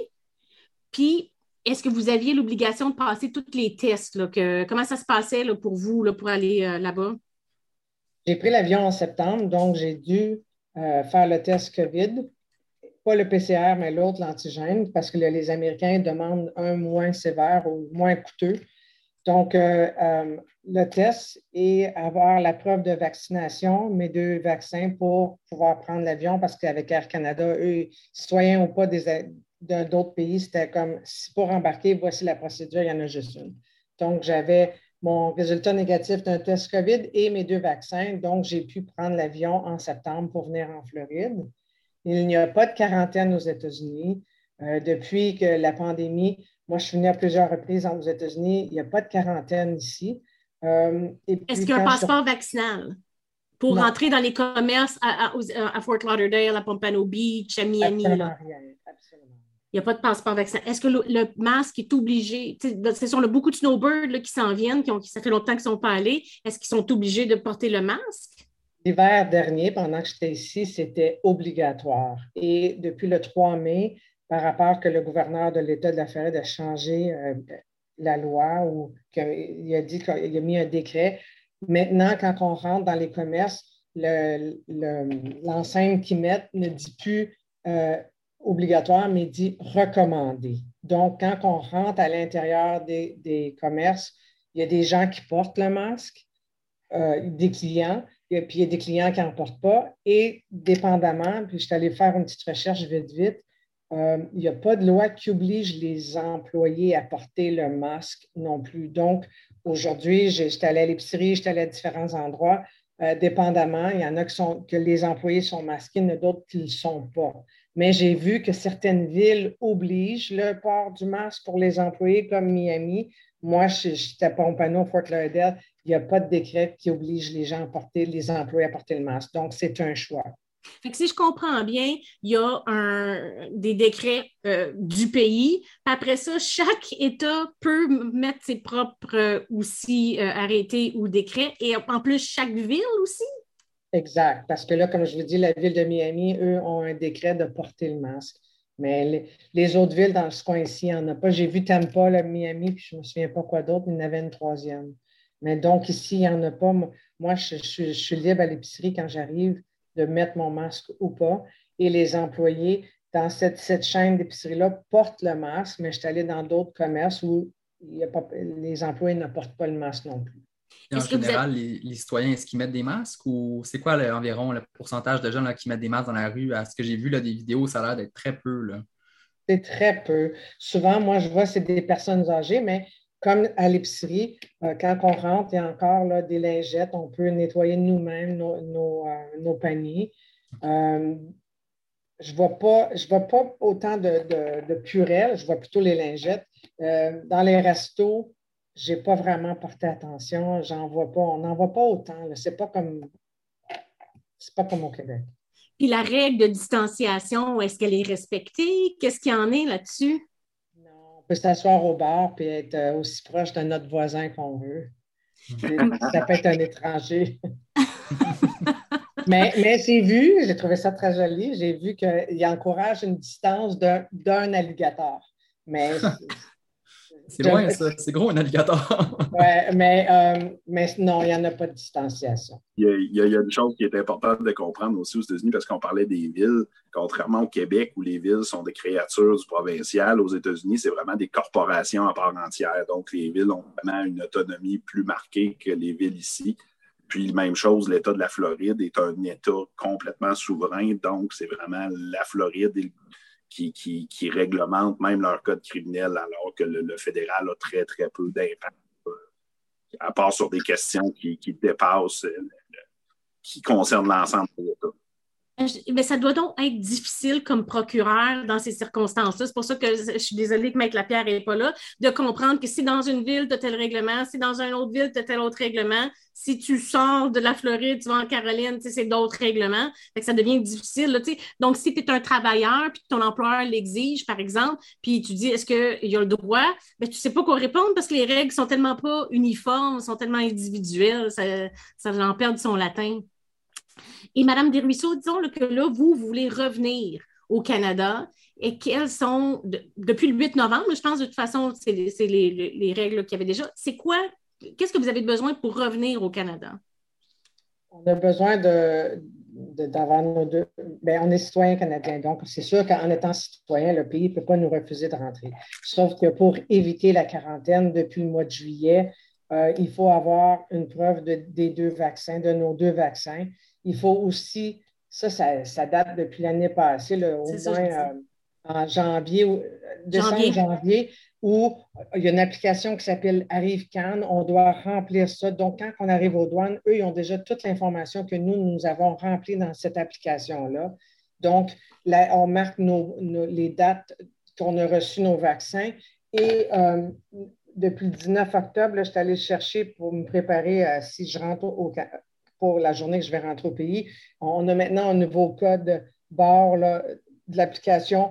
Ce n'est pas une application, c'est vraiment un autre code QR, mais c'est du fédéral pour pouvoir rentrer au pays. Fait que là, je suis allée chercher ça aussi pour être sûr que j'ai tout ce qu'il faut pour rentrer. Il faut un test négatif aussi de COVID de moins de 72 heures. Donc, présentement, les Américains, eux, demandent un code de trois jours, tandis que le Canada, c'est 72 heures. Donc, c'est plus c'est la différence, c'est vraiment les heures. Puis où c'est qu'on trouve justement, une fois qu'on est rendu en Floride, où c'est qu'on trouve ces tests-là, où on peut les prendre? Bien, les gens, il y a plusieurs communautés, puis euh, Pour les Québécois, là, je veux dire, parce qu'il y a une communauté québécoise à Fort Lauderdale. C'est ça. Donc, les pharmacies Walgreens, CVS offrent le truc. Sinon, vous pouvez aller à l'aéroport. Mais euh, il y a différents prix. Puis moi, à date, toutes les fois que je suis venue, je suis allée dans une des pharmacies, puis c'est gratuit, ils ne nous chargent absolument rien. Ils vous chargent. Excusez, est-ce que c'est très coûteux? ça, peut coûter combien un test comme ça? Euh, parce que le Canada demande le PCR, euh, j'ai vu à l'aéroport, on peut aller directement à l'aéroport de Fort Lauderdale, Um, si vous y allez d'avance, c'est 99 dollars américains. Si vous avez besoin du test euh, dans la prochaine heure, c'est 159 US ou dans ces coins-là. Pour un test PCR, parce que pour rentrer au Canada, il faut que tu aies le, PCR. Tu ne peux pas avoir un antigène. Qui, là, pour les gens qui nous écoutent, un petit cours 101, là, antigène, c'est celui qu'on voit les tests rapides, à peu près, tu as le résultat dans 15 minutes, tandis que le PCR, c'est un petit peu plus invasif. Donc, les résultats sont de 24 à 48 heures. Mais quand tu payes comme ça, j'imagine, là, euh, euh, en, prix express là, à l'aéroport, tu as les résultats donc rapidement. Tu n'as pas besoin d'attendre 24-48 heures. C'est une heure. Pour le 159 US, quelque chose comme ça, c'est vraiment en, moins d'une heure ou dans ce coin-là. OK. Là, moi, ce que j'ai su aussi, c'est que maintenant, avec les nouvelles modifications, quand on revient, une des questions qui est souvent posée, c'est est-ce que maintenant, on est obligé d'avoir, est-ce qu'on doit faire une quarantaine? Comme je vous disais, depuis le mois de juillet, puis euh, si je ne me trompe pas, depuis le 6 juillet, ils ont aboli la quarantaine si nous avons preuve d'avoir été vaccinés, plus le test, le résultat négatif de COVID. C'est ça. Donc, si on récapitule actuellement avec les nouvelles mesures qui ont été mises en place, c'est si tu reviens et tu es vacciné, avec des conditions, bien sûr, ton test 72 euh, heures, plus l'autre document que vous avez parlé, euh, plus euh, le fait qu'on soit vacciné, on n'a pas besoin de quarantaine. Mais si on est non vacciné, parce qu'on ne peut pas être refusé, il faut faire une quarantaine de 14 jours. Et une des questions qui nous, qui nous est posée, qui était posée par Gilbert Delorme au 91-9 Sport hier matin, j'étais avec lui, puis il me dit Ouais, mais là, les jeunes, qui sont non vaccinés avec leurs parents, mhm. est-ce qu'ils sont obligés, eux, d'être vaccinés? C'est une excellente question parce que quand on descend en vacances, on emmène nos jeunes. Et la réponse, c'est oui. Si les jeunes reviennent et sont non vaccinés, c'est comme une, c'est pas une, euh, une, mm. quarantaine obligatoire, obligatoire, mais c'est 14 jours que tu peux pas aller voir ta famille qui est à risque. Puis en plus, tu n'as pas le droit d'aller à l'école.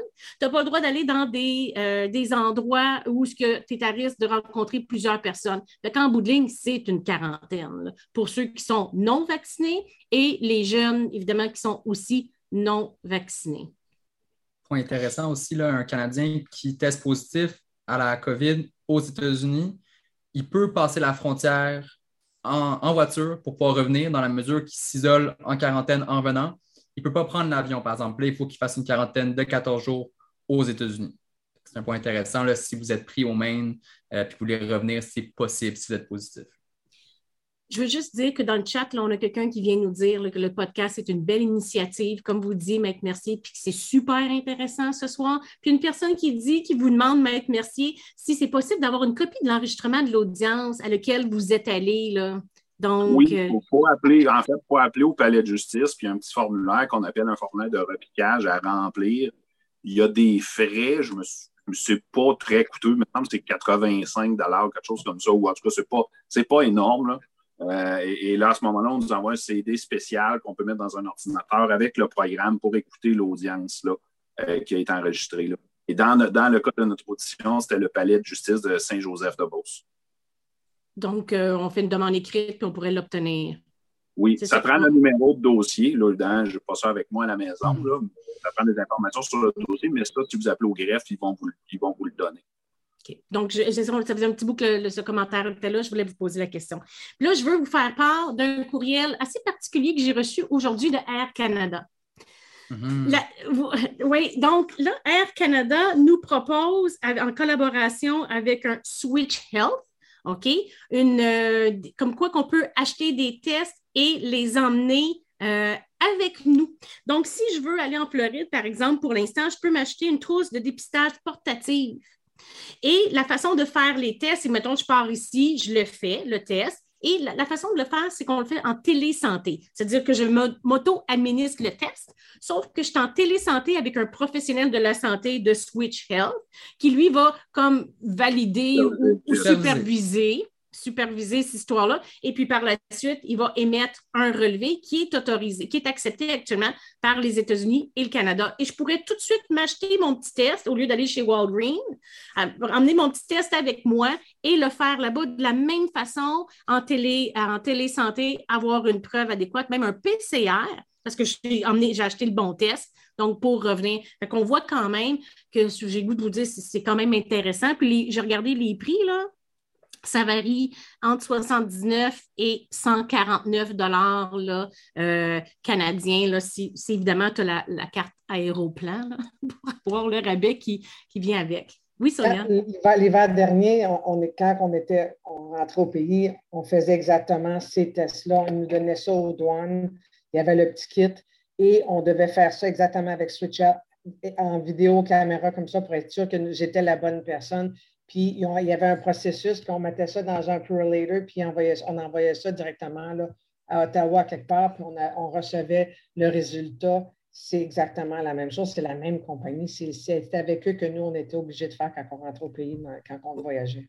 Mais si je comprends bien, dans le fond, tu n'envoies rien nulle part. C'est toi-même qui te l'administre, tu as les résultats, puis là, il y a quelqu'un qui supervise. Je ne sais pas, mais à l'époque, nous, on envoyait ça euh, par pour les deux, puis on avait notre résultat en deux, trois jours pour pouvoir sortir de notre quarantaine après notre 14 jours. Ça doit vous donner le goût de rester en Floride un petit peu. Mais je viens souvent, puis je, voyage souvent parce que, ayant le privilège de mes deux citoyennetés, donc cet été, moi, ma résidence principale est au Québec et euh, je suis allée au Vermont à plusieurs reprises après qu'ils ont aboli la quarantaine et au New Jersey. Et c'est partout pareil dans les États. Là. Les gens, euh, le COVID a passé, si je peux m'expliquer de cette façon-là. On voit encore des gens avec des masques, mais c'est plus pareil. C'est eux, ils ont passé à autre chose. Avez-vous des conseils à donner, euh, Madame Desruisseaux, à ceux qui, les snowbirds qui s'en viennent euh, en Floride par rapport à tout ça? Ils ont-ils des inquiétudes à avoir? Est-ce que ça se passe bien? Est-ce que c'est simple? Pour moi, quand, les gens me posent la question, je me dis, les mesures sont encore là dans le sens que quand vous allez à l'épicerie, la lingette est, toujours disponible. Vous pouvez amener vos propres trucs. Vous pouvez porter votre propre masque. Mais pour moi, c'est plutôt un choix personnel. Je me dis, faites ce que vous vous sentez confortable de faire. Si vous voulez porter le masque, portez le masque. Si vous voulez laver votre panier puis l'épicerie au complet, faites ce que vous avez à faire sans juger les autres. Je me dis, chacun ses trucs. Puis je pense qu'il y a une chose que les gens oublient encore aujourd'hui, et ça, ça m'abasourdit, c'est que le masque, c'est pas pour vous protéger vous, c'est pour protéger les autres de vous. Et, et, ça, on dirait que tout le monde l'oublie. Les gens le voient comme une protection. C'en est une, mais c'est une protection pour les autres essentiellement, ça vous protège, oui, un petit peu, mais la raison pourquoi on met un masque, c'est pour ne pas contaminer les autres avec nos gouttelettes. Tout à fait. Tout à fait. ici, c'est plutôt comme un choix, comme vous, avez plaidé pour les, les, droits de la personne. Je me dis ici, on choisit si oui ou non on porte le masque, on choisit si oui ou non on veut désinfecter nos trucs. On choisit, je me dis, si vous allez dans un restaurant, puis vous ne voulez pas être assis proche des gens, mais peut-être vous restez chez vous ou aller ailleurs, aller à la plage, faire un petit pique-nique. Un bon point. Alors, euh, on va se préparer pour les audiences publiques. On va prendre, on va faire une petite suspension d'audience. Madame euh, Desruisseaux, merci beaucoup, beaucoup, beaucoup d'avoir accepté à pied levé de prendre la place de Maître Lapierre, euh, que vous connaissez d'ailleurs aussi. Euh, on apprécie beaucoup votre input puis comment ça se passe pour vrai là-bas. On, constate que peut-être c'est comme un autre monde aussi. Donc, je vais vous laisser, je vais vous souhaiter une bonne soirée. Merci beaucoup. On fait une petite pause avec euh, deux petits TikTok que j'ai faits en ce qui concerne euh, maintenant le fait que euh, si tu contractes la COVID dans le cadre de ton travail, tu peux faire une réclamation euh, à la CNSST. Et aussi, je parle du petit jugement euh, où euh, les, trois citoyens ont été déboutés pour leur ordonnance de sauvegarde en ce qui concerne le couvre-visage. Alors, on se revoit à peu près dans deux minutes pour la, question, pour les questions du public. À tantôt. Au jugement qui vient d'être rendu en ce qui concerne la vaccination par la Cour supérieure en septembre 2021. Il s'agissait de trois citoyens québécois qui demandaient au tribunal de conclure qu'il n'y avait pas vraiment de preuves scientifiques ou autres qui démontraient montrer une menace grave à la santé de la population du virus de la COVID-19. Ils invoquaient aussi que c'était un prétexte fallacieux que le gouvernement utilisait pour continuer d'imposer des mesures sanitaires à la population du Québec. Ils indiquent également qu'il n'y a pas de preuves scientifiques qui démontraient l'efficacité du couvre-visage et que ça portait atteinte à leurs droits fondamentaux. Donc, les demandeurs s'adressaient au tribunal et demandaient ceci, de déclarer qu'il n'y a pas d'état d'urgence sanitaire au Québec, de déclarer inconstitutionnelles et illégales toutes les dispositions en ce qui concerne les, décrets et arrêtés ministériels qui euh, ont rapport avec l'imposition du port du couvre-visage. Il demandait d'annuler l'imposition du couvre-visage dans l'entièreté du Québec et finalement d'interdire au gouvernement du Québec de légiférer et d'imposer des nouveaux décrets ou arrêtés ministériels en ce qui concerne le couvre-visage. Le juge a conclu que les demandeurs n'ont pas réussi à démontrer que le sursis serait à l'avantage du public et que l'intérêt public serait mieux servi de suspendre ces arrêtés et décrets-là que de les maintenir. Donc voilà, c'est l'état du droit actuellement. C'est à suivre. Vous pensez avoir contracté la COVID-19 dans le cadre de votre travail. Est-ce que vous pouvez faire une réclamation à la CNSST? Est-ce que ça va être considéré comme une lésion professionnelle ou un accident de travail? La réponse est oui, parce que le premier jugement à cet effet vient d'être rendu par le tribunal administratif du travail en septembre 2021. Je vous raconte l'histoire. Il s'agit d'un camionneur qui, en mai 2020, met de l'essence dans son camion et se rend compte qu'il a perdu le goût et l'odorat. Donc, rapidement, il se présente chez son employeur et finalement, on se rend compte que cinq travailleurs dans l'entrepôt sont également testés positifs à la COVID-19. Il fait une réclamation à la CNSST qui est refusée au départ et c'est pour ces raisons qu'il se retrouve auprès du tribunal administratif du travail. Il vient témoigner qu'il dit qu'il travaillait dans des endroits restreints où il était impossible de respecter la distanciation requise, notamment lorsqu'il allait au bureau du répartiteur, le bureau des contremaîtres ou dans l'entrepôt. Il a témoigné avec aplomb et a dit que, au contraire, c'était le seul endroit où il avait été en contact avec des gens qui avaient testé positif. Donc, il a été démontré qu'il n'avait pas été en contact avec d'autres personnes à l'extérieur de son travail. Donc, le tribunal n'avait d'autre choix que de rendre une décision comme quoi le fait d'avoir contracté la COVID-19 dans le cadre de son travail était un accident de travail, donc une lésion professionnelle. Il a pu être indemnisé pour le temps manqué. Alors, si vous avez des questions en section commentaires, sinon restez abonné à la page.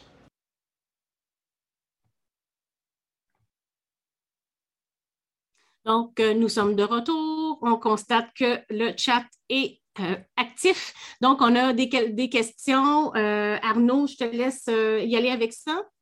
Oui. Euh, donc, premièrement, on demande, là, Maître Mercier ou euh, Maître Mongeon, là, euh, qu'est-ce qui arrive là, quand on a un document qui nous dit qu'on nous dispense d'être vacciné? Est-ce que vous savez comment ça marche pour peut-être éviter le passeport? ou En fait, je, vous dis ça de ce que j'en ai lu du décret, c'est que si vous êtes un cas d'exception, vous pouvez demander à avoir un code QR comme de quoi vous êtes un cas d'exception. Mais je vous dis ça, c'est toute réserve. C'est ce que j'en ai lu de, mémoire. Moi aussi, je n'ai pas, vu pas vu vraiment de vraies demandes sur le terrain comme tel, là, euh, personnellement. Fait que moi, je n'ai pas vu de documents comme ça encore non plus. Mais c'est vrai, vous avez raison, c'est écrit qu'on peut être considéré valablement vacciné si on a. Je recommande ce que je recommande aux gens, c'est d'appeler la ligne COVID, puis eux vont vous dire probablement vous diriger vers la bonne ressource pour avoir le, ce qu'il vous faut pour faire valoir l'exception. Parce que c'est vrai que c'est pas c'est pas facile. Par exemple, pour le masque, il y avait aussi des exceptions pour les gens qui avaient du, médical. Et j'ai connu un avocat qui me disait, moi, j'avais des problèmes respiratoires, je ne pouvais pas mettre le masque. Puis à toutes les fois que je voulais aller dans un commerce, j'appelais la journée d'avant pour parler au gérant pour dire, écoutez, je vais arriver demain, j'ai pas de masque. Il y a une exception dans le décret, mais les gens n'en parlaient tellement pas qu'il y avait même de la misère, même en appelant d'avance, à réussir à aller dans les commerces sans le masque. Oui, donc par la suite, on nous demande euh, est-ce que euh, l'entrée aux États-Unis euh, est vraiment officielle à partir du 8 novembre au niveau terrestre? Là, oui, ce l'est. c'est vraiment définitivement prévu. par la suite, je pense aussi, Sophie, tu avais des questions qui avaient déjà été faites. oui, oui, oui. J'avais une question ici, puis c'est tellement à point parce que vous êtes propriétaire de restaurant. Est-ce qu'un restaurateur ça, c'est une, question que j'ai eu au courant de la journée, alors que la personne savait que vous veniez. C'est un propriétaire de restaurant qui me pose la question, puis qui me dit Pose à Maître Mercier, est-ce qu'un resto est obligé de demander la preuve du passeport vaccinal? La réponse, c'est tant que le décret va être en vigueur, oui.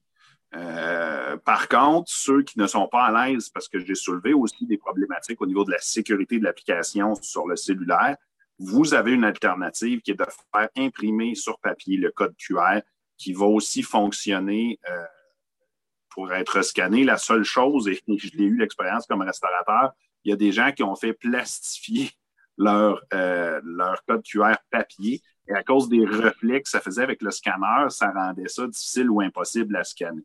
Mais euh, oui, malheureusement, tant que, et c'est la raison pourquoi je demande le sursis, la mesure s'applique tant qu'elle n'a pas été annulée, à moins d'obtenir ce qu'on appelle une ordonnance de sortie.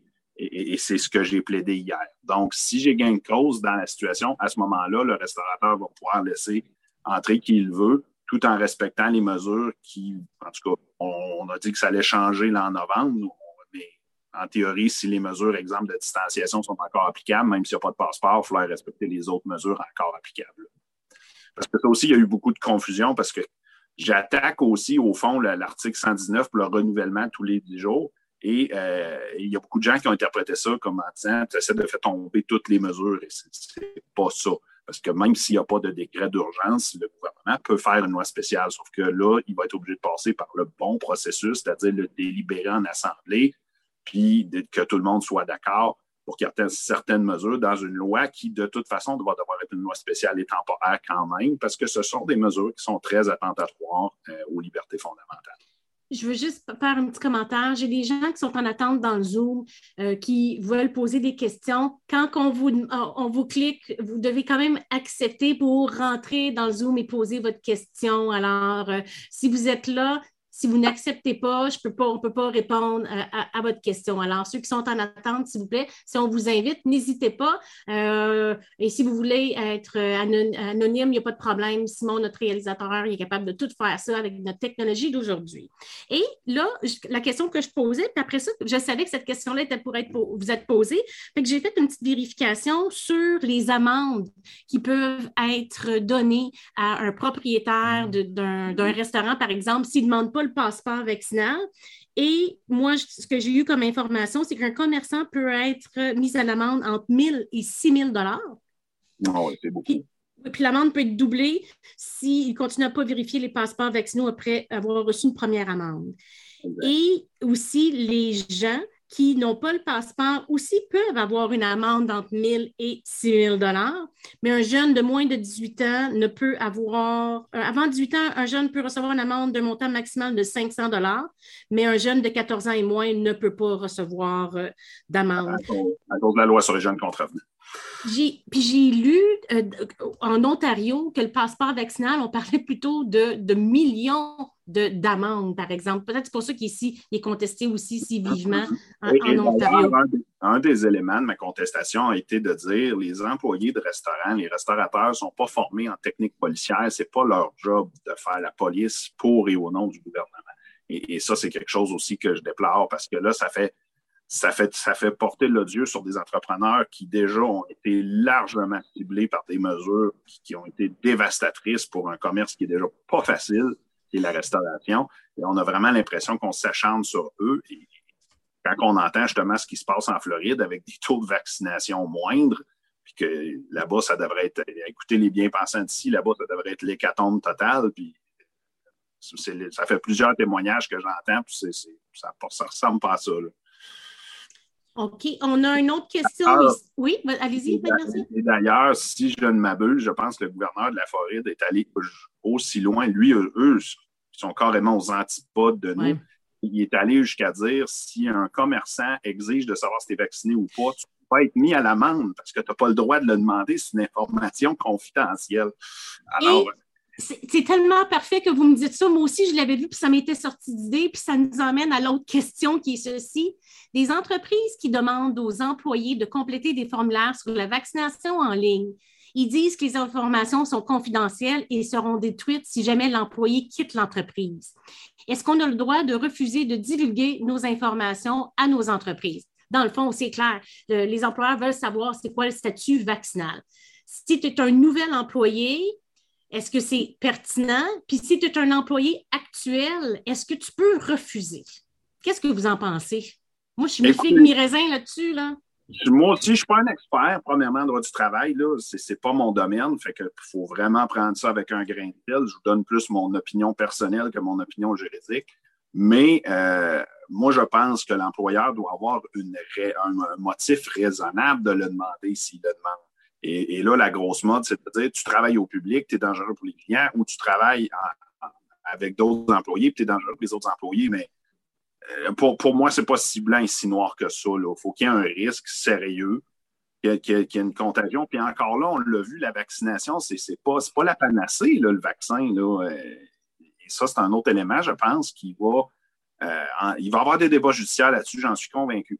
Puis pour moi, qu'une personne le refuse, euh, n'est pas parfelu, puis va avoir à être débattu, mais là, c'est qui va avoir le courage de dire non au risque de perdre son emploi? Tu sais, ça, c'est là, là c'est la différence entre la théorie et la réalité. Mais on l'a vu dans le domaine de la santé, il y a vraiment des gens qui, veulent, pour diverses raisons, qui veulent vraiment, écoute, quand tu es prêt à perdre un emploi payé par le gouvernement avec un fonds de pension, des avantages sociaux pour ne pas te faire vacciner, c'est parce que tu n'en veux vraiment pas du vaccin. Là, voyez-vous, j'ai une autre question monsieur, euh, de monsieur Boutin. Il dit Mon épouse veut invoquer son droit de religion basé sur des raisons fondamentales euh, de, de, religion. Elle dit de la Bible et elle travaille à Post Canada.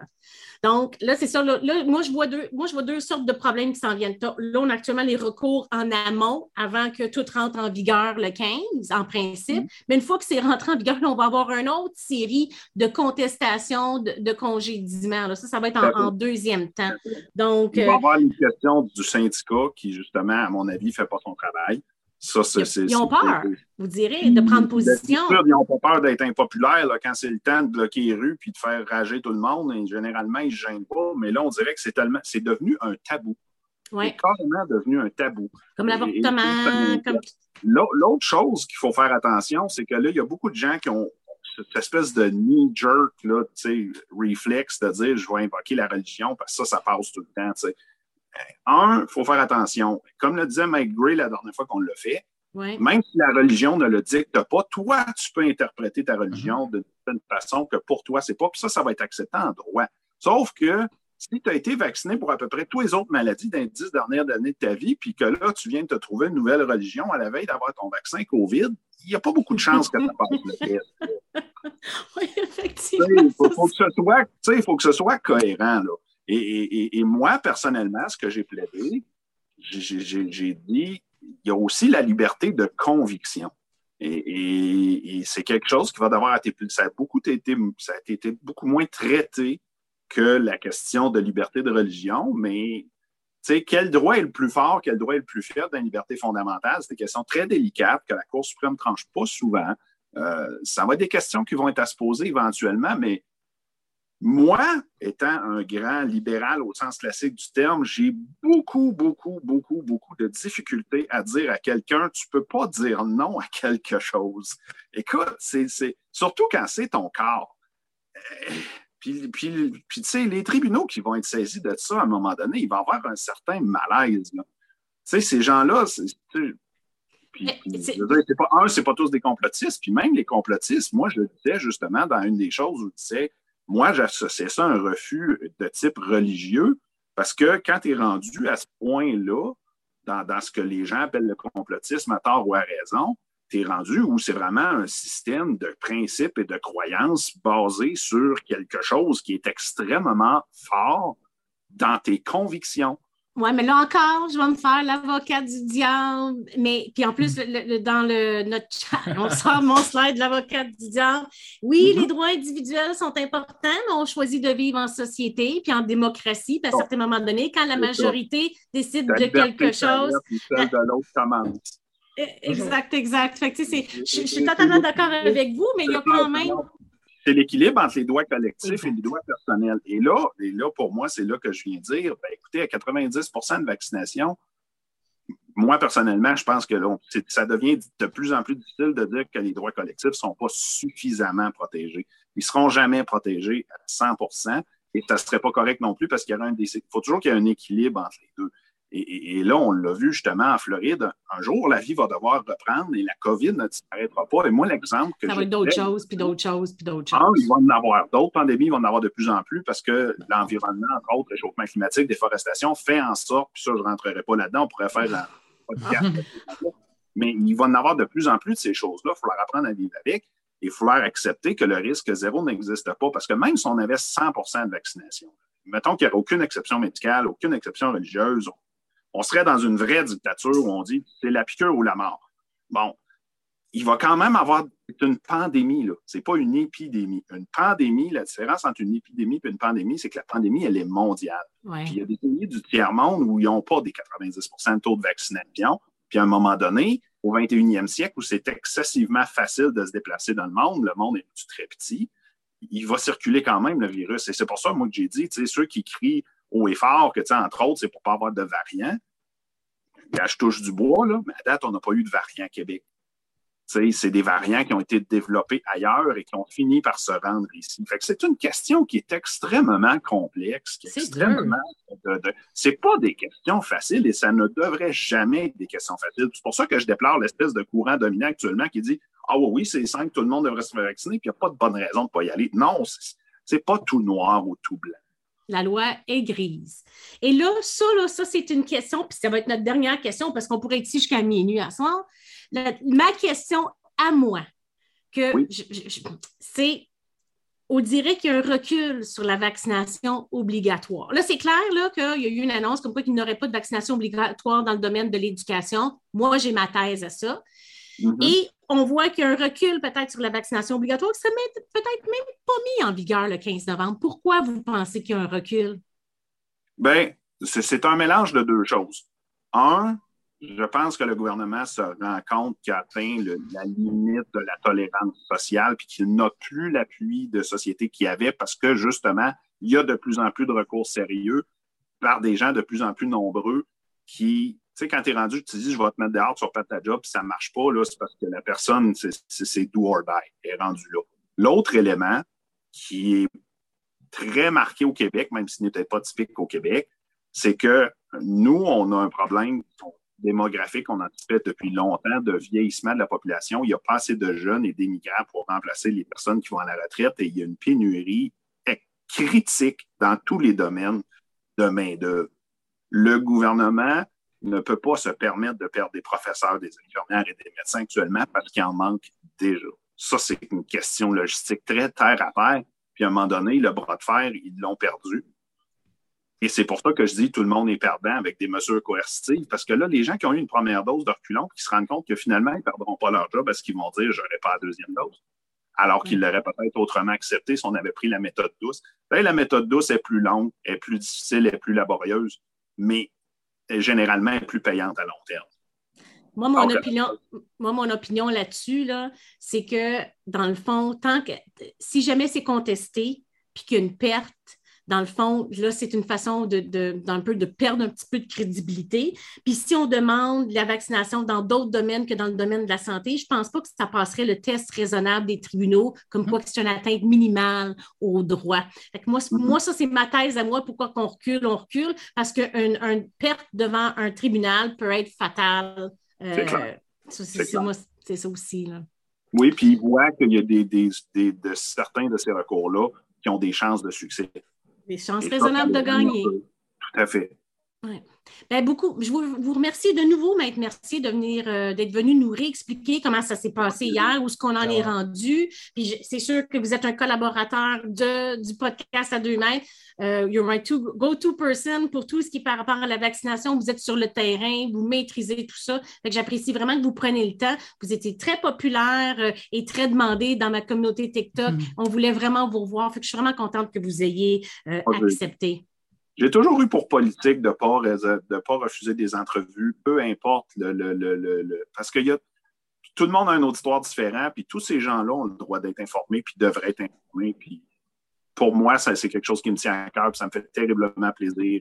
Ça va être à charge de revanche sans, sans, sans hésitation. Bon, ben parfait, j'apprécie vraiment. Alors, je vais vous souhaiter une bonne soirée alors qu'on va maintenant se rendre au verdict final. Donc, ce qu'on constate avec tout ça, c'est qu'on est vraiment, vraiment, vraiment pas sorti du bois, euh, qu'on euh, voit que la vaccination, ça change rapidement. Euh, un gain de cause, une conférence de presse fait en sorte que qu'est-ce qui était d'actualité la semaine passée ne l'est plus. Alors, c'est ça l'objectif du podcast. On va rester, on va essayer de, rester à l'affût des changements en ce qui concerne la vaccination, puis aussi par rapport au voyagement, parce qu'on voit clairement que s'il y avait une quatrième vague, ben, peut-être les règles qu'on a discutées aujourd'hui ne seraient plus les mêmes rendus au mois de décembre ou rendus au mois de janvier. Alors, euh, c'est ce que j'en retiens de notre podcast aujourd'hui, en date du 28 octobre. C'est les informations qu'on pouvait vous donner. Donc, avec tout ça, on va, on va, déclarer la séance levée. On va dire que ça a été un super beau podcast. On va remercier nos invités. Bien, Arnaud, premièrement, je tiens à te remercier de m'avoir accompagné ce soir, ben, aidé à, la recherche. Euh, puis bienvenue dans l'équipe, puis félicitations bientôt la semaine prochaine, Maître Arnaud Anderson. Yes! yes! Je remercie Anne Mercier, bien sûr. Je remercie Mme Sonia Desruisseaux d'être venue à pied levé, venir donner un coup de main, puis nous dire c'était quoi qui se passe en Floride. C'était vachement intéressant. Je remercie aussi, bien sûr, l'équipe technique, Simon, Véronique et Louis-Philippe. Je remercie encore Cochit pour m'avoir donné ce beau, beau foulard euh, euh, ce soir qui donne de la couleur à euh, le, mois d'automne, à l'automne qui est un petit peu plus, plus, plus gris. Et j'ai le goût de vous dire qu'on va faire le tour des réseaux sociaux. Vous vous rappelez où est-ce que vous pouvez nous voir? TikTok, Instagram, Facebook, LinkedIn, Twitter, YouTube. Et maintenant sur les plateformes audio qu'on répète, Apple Podcasts, Spotify, Google Podcasts et Balado Québec. La semaine prochaine, Arnaud, je pense qu'on a encore une super belle émission. oui. Oui, on a des invités de marque encore et on fait un spécial droit du travail. Donc, s'il y a des contestations, là, par exemple, vous êtes congédié, vous faites une plainte aux normes du travail, etc., bien, finalement, votre dossier risque de se retrouver devant le tribunal administratif du travail. C'est le tribunal qui entend les recours euh, de la CNSST, des normes et on reçoit Jean-Pierre Arsenault. Lui, c'est un, un, juge retraité du tribunal administratif du travail qui avait d'ailleurs écrit un super beau texte sur le débat loyal. Quand on est non représenté puis on se présente devant le tribunal, est-ce que le tribunal a une obligation de nous aider puis de nous donner des petits trucs et astuces et des conseils? Et notre autre invité, on sait c'est qui, c'est Michel Trépanier, président du Conseil provincial international de construction. Donc, lui va venir nous expliquer en droit du travail, c'est quoi un syndicat, qu'est-ce que ça fait, c'est quoi les limites? Et comment il devrait vous représenter? Alors, euh, c'est un rendez-vous la semaine prochaine, même heure, même poste, jeudi, plateforme YouTube à 2 mètres à 19h30. Et en attendant, ben, on va essayer de respecter les consignes. On va rester à un alligator, c'est ça qu'elle avait dit, Sonia? Un, un, un crocodile. Un alligator. Un alligator. C'est mètres, un alligator, donc. On va rester à deux mètres. Alors, bonne soirée et à la semaine prochaine. Salut.